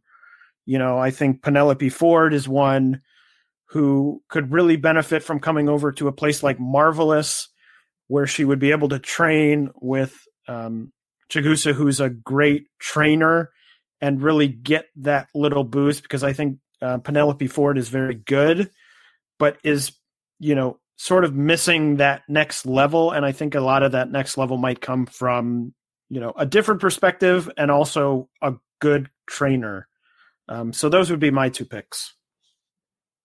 Yeah, there's a lot of people from AEW, especially you know that I see on Dark that I would love to see get a Japanese tour. Ty Conti is one who I think could really benefit uh, from something like that, even though I think she's already quite good.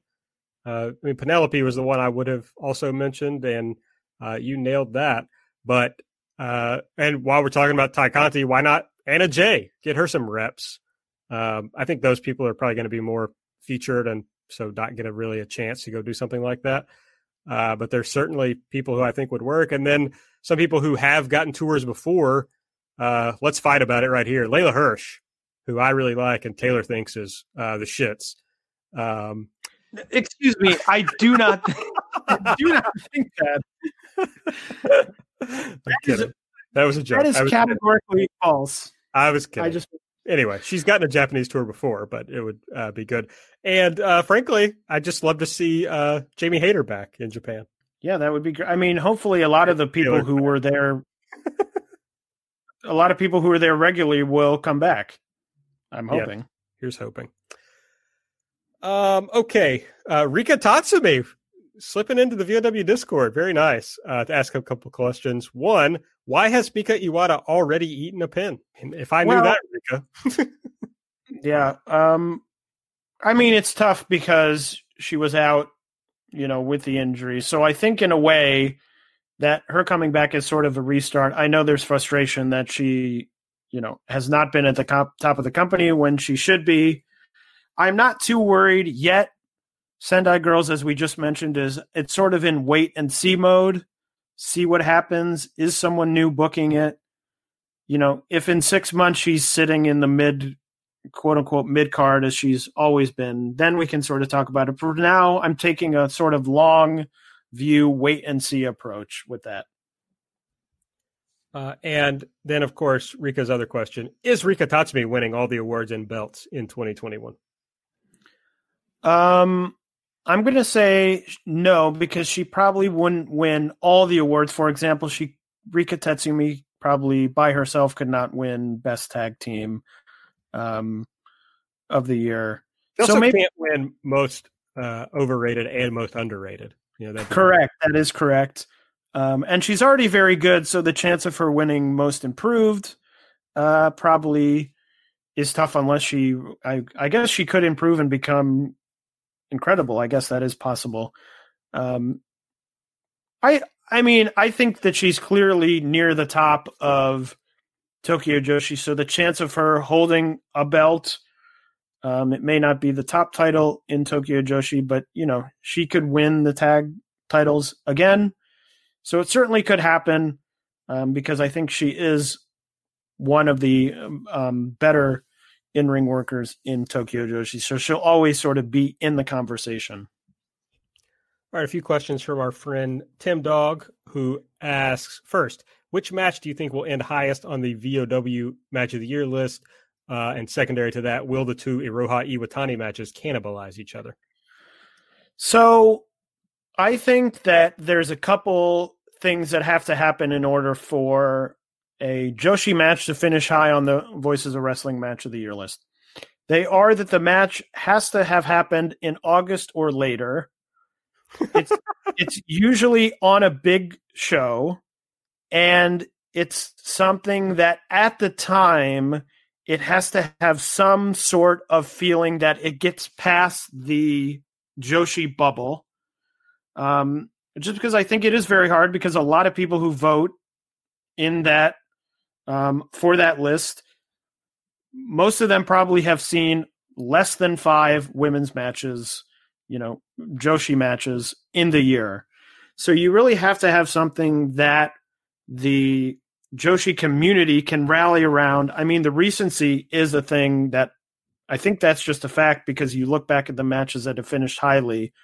And I think the earliest one was the um, Hikaru Shida Aja Kong match a few years back, which I think happened in August. So my pick would be the um, Yuka Sakazaki Mizuki match from Tokyo Joshi. You know, it's easily accessible because it's on Wrestle Universe. It happened in November, so it's still fairly recent. It got good reviews, and people sort of outside the bubble of Joshi watched it. You know, they reviewed it on the Voices Wrestling flagship, which almost never happens. So that would be my point. That would be my choice. I think stardom is always difficult because I think they have the drawback of they run so many matches and they have so many contenders, even outside of the two Iroha Iwatani matches. I think there's so many options in stardom. I mean, you heard Aaron and I's matches match of the year lists, and we had different stardom matches on the list, even just the two of us. So I think that is the thing that does cannibalizing for stardom more than, you know, just the two Iroha Iwatani matches. Yeah. I mean, as it comes to those, I mean, I just, I don't know, maybe this isn't a widely shared belief, but I just think the first one was so much superior to the second one that I don't think that'll happen, but uh, could be wrong. Aaron, I think you'll be surprised to find that that is not the popular. that is really the popular opinion. No, I believe the I believe the popular opinion is that the second one is is better. Wow. I huh. I don't think it's particularly close, but that's interesting. Okay. Uh, Tim also asks, "Do you think Saya is a fan of Pro Wrestling Guerrilla?" We get it, Tim. I got the joke. Do you think they get the, Do you think they get the DVDs over there? Are the DVDs at like Totocon?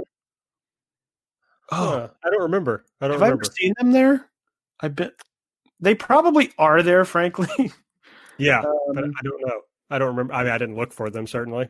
But that's an expensive. That's an expensive. You know, a DVD based, um, you know, viewing model would probably be expensive in Japan getting the DVDs from America. So I'm going to say I'm going to say no.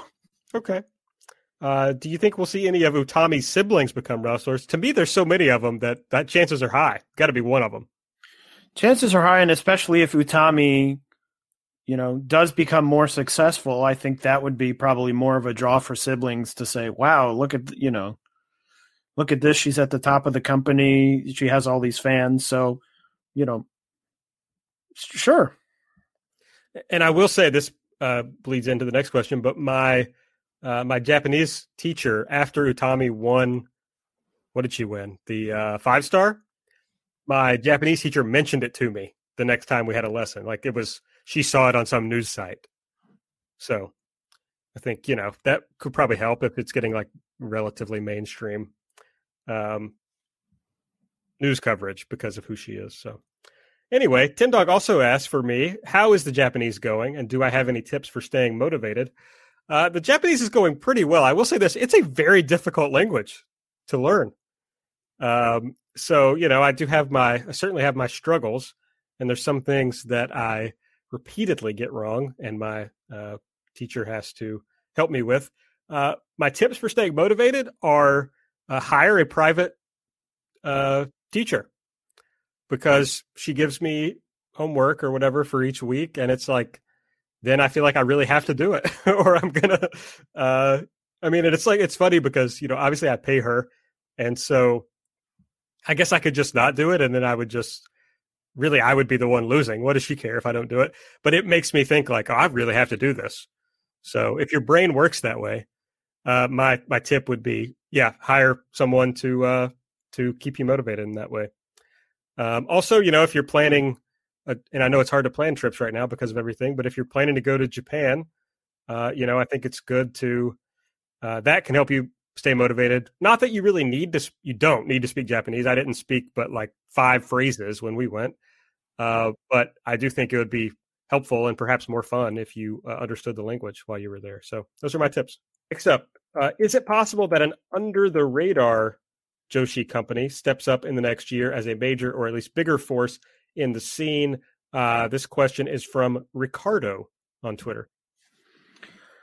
Um, my pick would be I think Actwres girl'Z is an interesting company to to keep an eye on. They clearly have, you know, they started a streaming service this year. Um, there's been some movement, people going out of the company. I just think they're interesting because I think that they are a company that has aspirations to get bigger. You know, as I talked about, Oz Academy, I don't think is ever going to, you know, say, oh, we've got to become a huge, big company and draw, you know, tons of people every time. But I think Actwres girl'Z has that sort of motivation. They have a great roster. Um, they have sort of the draw of this, you know, performance, you know, the wrestling, but also the performance base, which is unique. You know, Tokyo Joshi has a little bit of it, um, but Tokyo Joshi is sort of more larger than life. Um, characters where Actwres girl'Z is a little bit more serious than that so i think Actwres girl'Z would probably be for me the company to keep your eye on to see what they do in 2021 uh, what are some young wrestlers we should keep our eyes on in 2021 well, I think we've sort of mentioned them all in our awards. I mean, Haruka Umesaki with Diana getting, you know, a bigger presence um, is someone to keep your eye on. Um, the rookies from Seadlinnng, you know, Honori Hana and Riko Kaiju, just because it's interesting to see what happens with them. We don't know what their path forward is um, in terms of sort of what kind of push they're going to get, what their experience will be. Um, and of course, young wrestlers, um, we're getting to the point where I believe all of the quote unquote marvelous rookies, you know, Maria, Mei Hoshizuki, um, it's already happened with Makoto Shindo, are going to become, um, are going to sort of quote unquote graduate into being wrestlers. I believe they'll get new gear like Makoto Shindo got. So I think that will be interesting once they're full fledged, you know, no longer rookies. It will be interesting to see what happens with them. Yes, I think you covered uh, most of the uh, major young wrestlers. Uh, any thoughts on the weird OSU card? That's the OSU card, Ricardo, and all the returns. Um, here's the card: Megumi Kudo versus Shark Tsuchiya. Cutie Suzuki versus Rumi Kazama. Dump Matsumoto and Bull Nakano versus Jumbo Hori and Yukari Omori. Aja Kong, Tsukasa Fujimoto, and X versus Yumiko Hotta, Michiko Omukai, and Sareee. Yeah, a really very interesting. The show's happening on the uh, December 26th. It's supposedly, I believe, backed by people who back zero one or something like that. Um, it, my thoughts is, as you said in the question, very strange. Um, outside of that top match that has Aja Kong and Fujimoto and Sareee in it, I believe underneath all the wrestlers combined underneath have wrestled maybe 15 minutes in the last five years. Um, Dump Matsumoto was on the second assemble card, um, which makes her, I think, almost by default, the most experienced wrestler in the last five years out of all of these people. Uh, Bull Nakano has wrestled 33 seconds in the last five years. So I don't know how this is going to happen. I could equally see the, the they come to the date of the show and there's some sort of switch you know, sort of bait and switch where they're like, oh, the thing that's going to happen actually is they're going to do a debate or something. Um, but I don't really know because we haven't seen these people. Are they going to be still able to go in the ring? I have no idea. Um, I hope it makes tape because I'm fascinated to see either way what happens. Um, and I would love to see, you know, Bull Nakano, who I really love, and obviously haven't seen wrestled very much in the past, even in the past decade. Um, haven't seen very much. So I will um, be keeping my eye on this to see exactly what happens. It's a bit of a bit of a bizarre um, occurrence. Uh, JBish137 on Twitter asks, and you mentioned this a little bit earlier, uh, your thoughts on the All Japan uh, and Ice Ribbon thing that appears to be happening. Yeah, I think it's super interesting. I think we've seen, you know, we saw Stardom. How did they get bigger? They got bought by a, you know, they got taken over by Bushiroad. Um, but obviously, that's not going to happen with every company. And Ice Ribbon is at the top. But I think at a point now where they have to sort of try some things to get more eyes on the promotion. And I think that some sort of Ice Ribbon, you know, working relationship with All Japan. Um, you know, All Japan is a sort of not at the top. It's well regarded. Has some good wrestlers. You know, it's not perfect. There's been some criticisms with the booking um, this year, but I think it would be interesting and I think it would be beneficial for Ice Ribbon to get more eyes on the promotion, which is never a bad thing, especially with Ice Ribbon that, as I mentioned, can deliver in ring. And I don't think if you know if they were put on an All Japan show that people are going to sit there and go, "Oh, this is terrible," you know, "Oh, this is horrible." I think it's only going to going to benefit and get more eyes on the promotion. It also goes back to what we were talking about earlier about the number two promotion or whatever is, uh, you know, the like you said, we can argue about Ice Ribbon versus Tokyo Joshi, but Tokyo Joshi is part of Cyber Agent, even though I don't know that they put a ton of like uh, resources into Tokyo Joshi Pro, considering the people who I don't know either had to be cut by Tokyo Joshi for budget reasons or Stardom outbid them for. I don't know what the story is on that really, but anyway, it makes sense for Ice Ribbon to team up with someone so that they can try to uh, jump to that next level. So I don't know if it if it's going to help them grow, then I'm for it. Basically, is my thought. Uh, and then uh, Velkej Brasha, and I apologize, Velkej, if if you want to help me better pronounce your name, please slide into my DMs or at me and tell me uh, the right way to pronounce your name so I don't screw it up. Uh, which up up girl will get a title reign first, and which belt?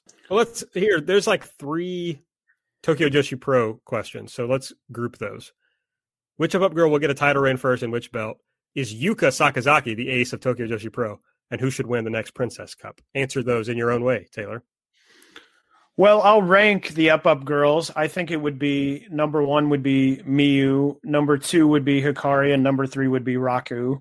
Um, I'm not sure that that would be controversial, and I think that the international princess um, title is very interesting now because now, at least for the time being, there aren't any you know foreign wrestlers, Western wrestlers coming over, so it's going to be a Japan focused belt, and I think that you know that seems to me, I don't think any of these people are going to be boosted right into the top title scene, especially when you already have a grouping of wrestlers who are at that level and can sort of mix and match there. You know, Yuka, uh, Mizuki, uh, Rika Tatsumi, Miyu, um, and things like that.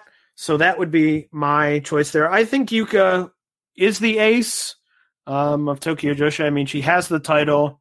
She has represented um, the company in AEW, which seems to me like, um, you know, I don't know how that decision was made, but it, I would imagine the company had some say in that and probably would have said, "This is the person we want representing us." Uh, so I would say yes. Who should win the next Princess Cup? Um, I mean, it could be someone like you know, Hikari Noa had a good showing in that international um, tournament. She got pretty far. So I think if you're looking to move someone up, she could be um, a solid candidate. I like that idea. That makes sense. Uh, you know, we still have, you know, I'm trying to think of who all was in the uh, semifinals this year, but like, uh, you know, Maki Itoh is still someone who uh, certainly uh, it would make sense for her to be in that um, in that group, she would make sense as someone to win and go on for a uh, for a title shot. So that's the other person I would put up besides somebody like Hikari Noa. Uh, next question: Did you feel that Mayu would never be on top after Momo beat her in 2018 when she challenged for the white belt? So I'll just sort of tackle this more generally in that there is because uh, you know, we do these shows, and in the Voices of Wrestling Discord, um, we do have conversations about things that come up or things that you know I say and people agree or disagree. And I think there is a weird thought that Mayu sort of was, you know, until maybe this year or the year before was sort of a mid card, you know, not nobody, but sort of a mid card wrestler was just sort of there. But in my memory, you know, I watched, I started watching in 2014. And to me, you know, obviously she was in this grouping with Io and Kairi who Io was the biggest star in Joshi and probably the biggest star in Joshi in the last 10 years.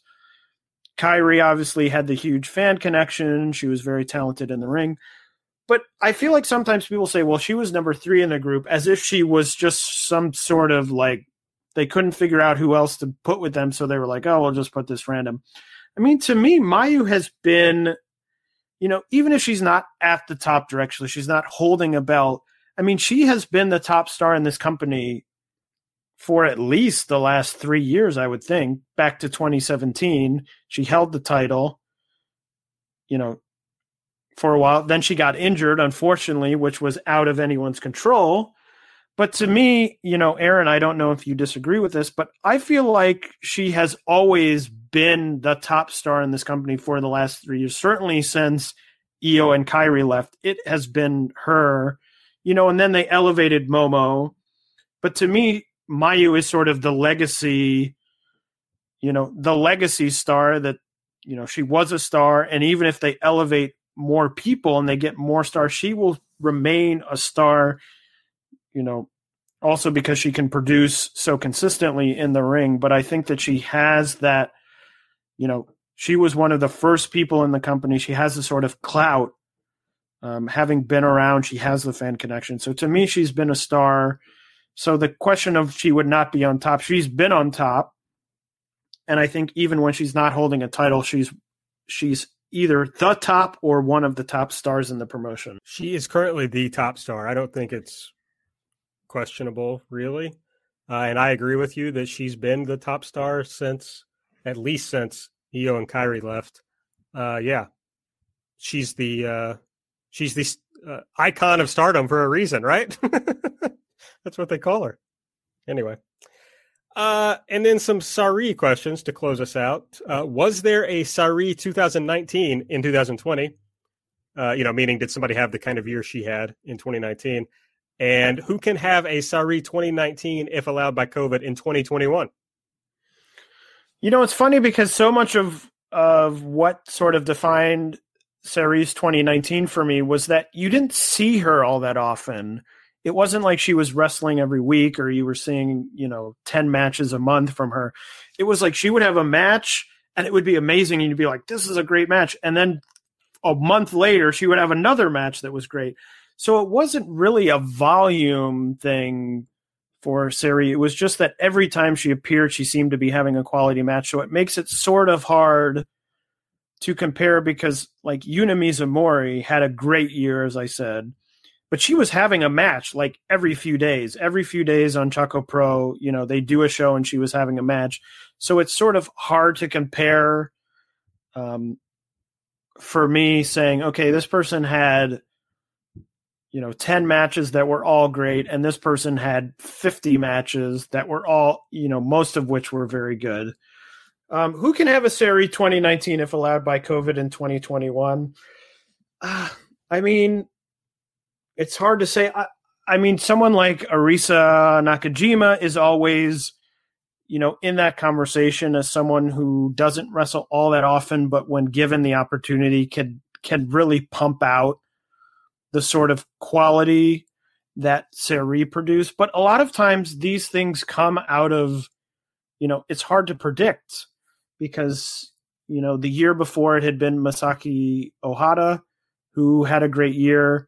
And then Sareee really came out of nowhere. She was someone who had been around for many years having good matches and then came out of nowhere. So sometimes these things are tricky to predict. She'd been around for many years, he says, about a 22 year old or whatever. She had been around for many years. I know, but it's still funny. Uh, uh, to me, it's like when you say Sareee 2019, it's like there was legitimate. I mean, maybe it was mostly Joshi people, but there was legitimate talk about her being the uh, the best wrestler uh, in the world of of any wrestler. So I'm, I'm not sure that that happened in 2020. Um, 2021, I don't know if it's just that she reminds me of her in so many ways, but I think of a young wrestler who could just put it all together and uh, have everybody talking about her all the time. And I'm going to shout her out one more time on the show, and that's Miyuki Takase. That's my choice. Yeah, I also think there is the aspect of, you know, I talked about Yuna Mizumori, but the tough thing with her is that a lot of times you say, hey, you should watch Choco Pro, and people turn it on and they go, well, what is this? This is a small, this isn't a wrestling ring. I, I'm, I'm never going to watch this because it's not real wrestling. So I think you know, I think Miyuki is a good choice because she is sort of a traditional, you know, Sareee is very talented, but is a traditional wrestler. No, she's wrestling in a ring. She's wrestling for the big company. So Miyuki is a good pick. You know, it just, you know, you never know. You don't know with what the booking is going to be for anyone. You know, Sareee had the advantage of she sort of freelance that year where she was appearing in Sendai Girls and she was appearing in Wave um, and things like that. So you really also need someone, and I think Miyuki could be that person who can appear in a in a bunch of different promotions if they're not getting consistent opportunities, which Miyuki might get being the champion in Actwres girl'Z in their own promotion. All right, let's close this close this show out rather by talking about uh, Stardom a little bit. Some news on the uh, Nippon Budokan show they're going to have. Yuzuki Aikawa will make a one night return to stardom, according to them, for the All Star Rumble, which, according to their English Twitter account, will f- feature, quote, stardom OG wrestlers, Joshi legends, and more will be in the Rumble. You won't know who comes through the curtain next. Yeah, very exciting. I mean, you had to think there's been so much, um, you know, videos and you know on her Instagram of Yuzuki training, you know she had a quote unquote match uh, with Yoshiko on the Seadlinnng YouTube um, channel. So you had to think something was happening. You also have to think the fact that she's been spending so much time with Seadlinnng, yet is doing this Stardom show. And she mentioned Yoshiko in an interview about her returning. Uh, so it seems likely, in some effect, that Yoshiko, maybe Nanae Takahashi, will um, be making their return to stardom. They would certainly fit stardom OG wrestlers, and Takahashi might even, uh, depending on your definition, might fit uh, Joshi legends as well. So, um, probably seeing that. I would imagine we'll probably see some marvelous involvement um, but it will be interesting to see in this buildup because they're going to probably have to have a number of these big announcements spread out over the next few months to get people into that venue. Yes, but this is certainly one of the people we talked about that needed to be on this card uh, to try to do a big number. So this makes sense and makes us look smart. So all things I like. All right, let's go down the card for uh, the December 20th show. I'll start at the bottom uh, future stardom title, Maika Saya Iida uh, and Saya Kamitani in a three way match. Uh, interesting that they're kind of starting these bigger shows. They're using the future stardom match as like a, an opener for these shows, which I think is a good idea. I like it. Yeah, I'm interested to see. This seems like uh, the three of them seem like the future of stardom division.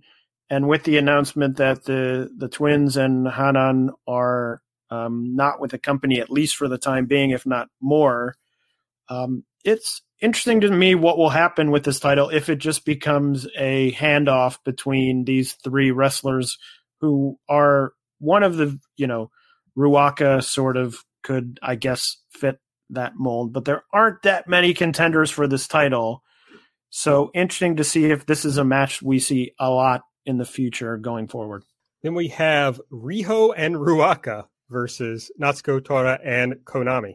Um, what is there to say? I mean, I had someone try to tell me the other day that uh, Riho is pushed to the like exact right amount at Stardom. That uh, they don't really need another star, and uh, What do you say to that? What do you say? Well, I'll say I think this match is probably to get Oedo Tai a victory. I guess that's really the only. Um, uh, the the thirteen year old monster takes the pinfall. I guess. Um, yeah, there's nothing really to say. I mean, Riho at this point just feels like, you know, a body when they're like, "Oh, we need someone for a match." Oh, okay, it'll be Riho. Yeah, it's insane. She Uh, won't win, but she won't get pinned, so it's all you know, Right. Out in the wash. The Oedo Tai team of Bea Priestley and Saki Kashima versus the uh, Donna Del Mundo team of Himeka and Natsupoi. Do you think that Donna Del Mundo has to win this match? Can Himeka lose? A, I mean, this is a big show. They've had a few shows, obviously, in the past few weeks, but I can't imagine on another big show put on pay per view that you could have Himeka lose again. And They- After like building her up for that uh, title match, they've just beaten the absolute shit out of her. I mean, it's just it's miserable to watch. Uh, so no, I, I mean, like Saki has to take the pinfall here, right? yeah, I would, I would think so. As I was going back over my notes, I also remembered that Saki Kashima got the first pinfall on Giulia in Stardom. That'll be in like five years if there's a tri- like Stardom trivia. That will be the that'll be the hardest question Yes. to answer. Uh, this is probably the match I'm most excited about for the show: AZM versus Mei Suruga for the high speed title. Aaron, I'm going to say something very controversial that Yes. may upset you. No. Um, I think that this is going to be the best match on the card. Um, I don't. I can't decide yet if that upsets me, but maybe I'll think about whether it upsets me. Oh, I thought it definitely would upset you. Yeah, I just think uh, AZM obviously very good, and as we talked about, Mei Suruga was at the top of my or near the top of my wrestler of the year list, and I think put in a big spot like this, you know, obviously the biggest show that Mei has worked on. Um, as it is now, or as it's listed on the website, this will be sort of the beginning of the sort of upturn of the card. So I would imagine they would hopefully be given a good amount of time, and I think that they will um, definitely deliver. And I am really, really looking forward to this match. I agree. It should be very good. So uh, we will see. Next up is a uh, six woman tag match. Uh, Mayu Iwatani, Starlight Kid, Gokigen Death versus Tam Nakano, Mina Shirakawa, and Sayaka Unagi. Uh, you've noted here is Stars breaking up. Yes, the the official name of the match on the Stardom website is Break of Stars. Break of Stars? Question mark. Yeah, with the question mark included. Uh, so, Aaron, do you think that Stars are going to break up? I just can't imagine what on earth would be the point of that. Like, why split? Why split these up? It's interesting because there's One some another unit. there's some rumbling that Tam is going to that they will break up and Tam will start getting a push, but does she get a push leading this unit? Yeah, I mean, I that'd be great. I think we talked about on the show that Tam deserves a push and like makes sense as someone to get pushed. So that'd be cool. Uh, but I don't know. It just, I guess that's what I'm missing. If the idea is they're going to do it to give Tam a push and make her like a featured person, then it makes a lot of sense to me. Uh, but otherwise, I just don't understand uh, creating a, a new unit that uh, of which Tam is the leader. That seems weird. Of which Tam is the leader, and there's really no, you know, she would be 1A. Who is the 1B in that three person unit? I mean, they would have to get someone else, I would think. Yeah, I would also think so, but I don't know. Or I mean, uh, there could be some mixing up coming soon. You know, I don't know. Maybe that's the thing that'll happen. If they can get somebody else from another unit. I mean, you know, Yeah, I, mm, I just think the, mm, I don't know. Do you think the fact that they're teasing it means they will break up, or that they won't break up? Like they're teasing it to be like, here's why you should care about this match, and then Yeah. break up. that's a possibility. That that's all. That's the only reason that uh, that they're really doing it. So I don't know. Hard to say for me, really. Um, next up, well, there's only two matches left. Uh, the two big matches. uh, Giulia versus Syuri for the Wonder of Stardom slash SWA title. I just have a bad feeling this is going to a draw. That's interesting. Now, I will say to cover our bases that I believe Giulia is half Italian. She Uh, is. She could hold both titles. She could hold both titles. You correctly nailed uh, the Syuri um, victory. I'm so smart. You're so you're so smart, Aaron. Uh, so I think I think the likelihood of outcomes is draw, Giulia win, and then probably fairly far down Syuri winning. Does that? I mean, I don't see any world in which they have Syuri beat Giulia for for the Wonder of Stardom title. No, I don't, and I don't see the point of Giulia holding the SWA title, uh, especially when I think you're trying to help, you know, kind of turn Syuri into, you know, a fourth maybe level star in your company. Uh, and as you've noted, they have just fallen in love with doing draws. So I just I think a draw is coming here. Yeah, they have fallen in love with draws. so I actually think draw is probably probably and also as you noted when you said, "Oh, there's only two matches left." It's a sm- short card, isn't like there's a ton of matches on this card, so they may be building in thirty you know, minutes. 30 minutes for this match to go to a draw. Uh, and it's not your main event. So, and Giulia, I think unquestionably the bigger star than Utami. So that might tell us something. Utami versus Momo Watanabe for the World of Stardom title is the uh, top match on the show. Uh, I guess the reason I don't really like flinch at you saying AZM and Mei Suruga is going to be better is these matches for me are really hurt by just knowing that Momo isn't going to win. Uh, just there's no stakes. You know, that match in New York that we watched, I totally could have bought Utami beating Momo uh, for for the title there, and they did a great tease in the match of of Utami winning. Uh, so apparently, I can remember old matches as I can remember that match pretty much spot for spot. uh, but uh, I don't know. Now Momo had that great match with Mayu that I think the the ending was pretty well understood what was going to happen. So they certainly could do a great match here. They've done great matches in the past, but they're going to have to work really hard to uh, do something in here that makes me think that, that puts the puts the ending in doubt. Yeah, I don't think the ending.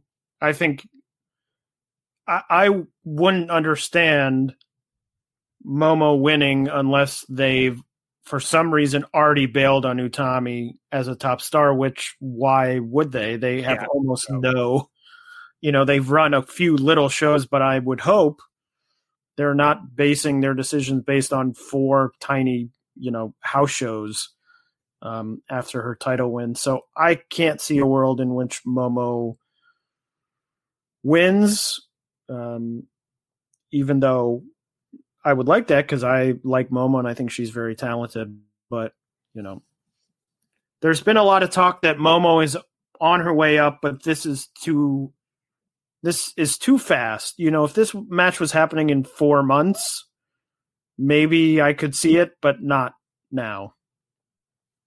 Honestly, my take is if Momo is ever a champion again, uh, it's going to be two years from now when she faces Mayu and finally beats her. I just I don't see anything coming any any more quickly than that. Would love to be wrong. Just don't see it happening. And frankly, based on like everything they've been doing, it makes sense. Uh, Utami should win this match. I would think it was dumb if Momo won this match based on what they've done leading up to it. So I, I'm not going to be upset if she loses. Uh, I think that would make sense. It's just it does hurt the quality of the match. And I mean, we're not going to see it live, so I'll probably be spoiled for it anyway. Yes, Uh, although I will say um, they did announce it is on pay per view in Japan, but they will be showing, I believe, the first match, the Future of Stardom match, if the card is in order, on YouTube for free.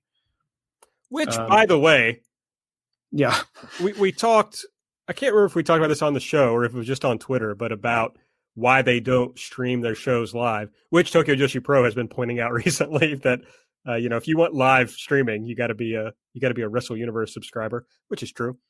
But it kind of points to a couple of things. One is that they absolutely have the ability to stream these show, these big shows live. Uh, they're going to stream the first match of this show live, so they can do it. Uh, the second thing is, and maybe this is true, somebody said maybe the website they use doesn't have the capability to do it. Uh, and, and maybe that's true because otherwise, why not put this up on Stardom World and charge for it, you know, for people to watch it live?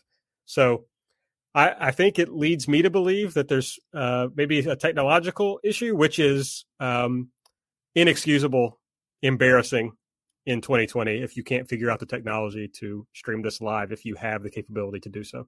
Well, also, I think there is some argument that people do like the subtitled promos, which those subtitle promos are great, but I don't think it's a world in which we should have to say, well, you get one or the other. No. I think you could say, okay, you're going to live, we'll live stream the show just to let you know we're not going to have, it's not going to be subtitled. If you want subtitled, the show will go up as they always do, you know, a few days later, or they'll go up a match at a time or whatever whatever it is, they will go up, but just later. So you can make the choice. If you want to watch it live, you can watch it live. If you if the promos are very important to you, then you can just continue as you are. Does, I mean, it feels everybody forget that this is exactly what New Japan used to do. I mean, you used to have to go to their YouTube and watch the translated promos later. So what's the problem? Why can't we do that? Yeah, I just, you know, and I don't yeah. Or they could just hire someone like uh like Hakusan who could put the translations on Twitter. I mean, that works really well for Tokyo Joshi Pro shows to me. Well, and I'll say that in terms of, you know, oh, maybe they don't have the, you know, technology, but for example, Zaiko, which is where both Assemble shows have been, and there was the Sendai Korakuen was on that. It worked very well. It's easy to use you know you just go you can put in i believe they take paypal you can put in your paypal information and the stream is very it's high quality. It works very well. It's easy to use. You know marvelous has been using the streaming service. So it isn't like there's no options where it's we have to put it on stardom world website or else you know they're doing this pay-per-view in japan. So clearly they don't have too much of a problem with not having it directly on stardom world but it just it's just very weird. Or if you do a pay per view, put it on a system where everyone can see it and not just, okay, this is a pay per view only for Japanese fans. You know, that seems to be cutting, especially when we hear all the time, oh, the big focus is is Western fans on Stardom World. The big focus, the big focus. And then they do these pay per views and they're like, sorry, Japan only. Well, I guess we should have taken it seriously when they said after Bushiroad bought them that they were going to basically turn that around and focus more on their Western or on their uh, Japanese audience. So, I mean, they got rid of their international store. They, uh, you know, stopped doing any sort of um, of live streaming, and uh, I guess really they just mostly focus on Japan, which is fine. I don't have any problem with that, uh, but it's just frustrating as a Western fan.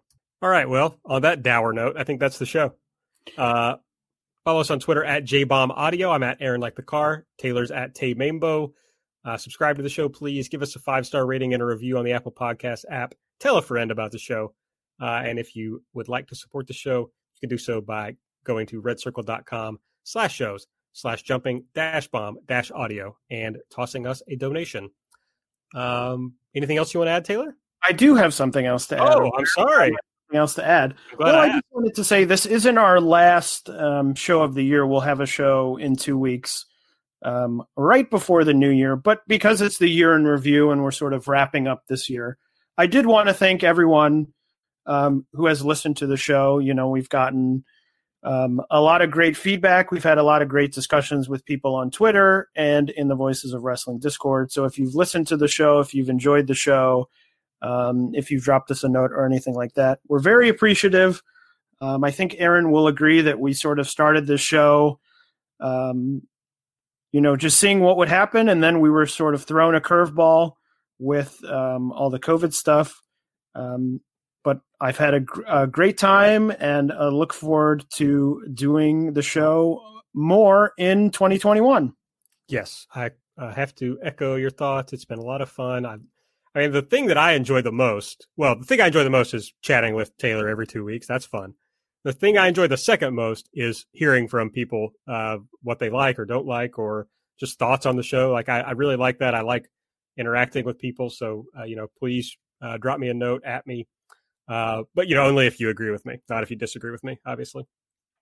Um, yeah, but we do have one more show. I think that will mainly be reviewing the uh, the twelve twenty Stardom show. Right, that's going to be the main thing. Yeah, that will be the main thing. I don't think there's too much. Um, there will be too much more to cover. I think that. Um, I think that Tokyo Joshi has one more show or something like that, but there aren't that many other shows happening um, in the next two weeks. So that Stardom show will be the main focus of the next episode. Yeah, so look out for that. It'll be on the same schedule that we're always on. So uh, until then, uh, that's the end of the show. Bye. bye bye. At Parker, our purpose is simple. We want to make the world a better place by working more efficiently by using more sustainable practices, by developing better technologies, we keep moving forward. With each new idea, innovation, and partnership, we're one step closer to fulfilling our purpose every single day. To find out more, visit parker.com/purpose. Parker, engineering your success. Wilson, you sent the game-winning email at the buzzer, avoiding a 4:55 meeting on everyone's calendar. How did you do it? I got a huge assist from Grammarly, an AI writing partner that helped me make my point. And it works everywhere I write. Summarizing a doc only took one click. When everyone uses Grammarly, everything just makes sense. Go to grammarly.com slash podcast to download it for free. That's grammarly.com slash podcast. Easier said, done.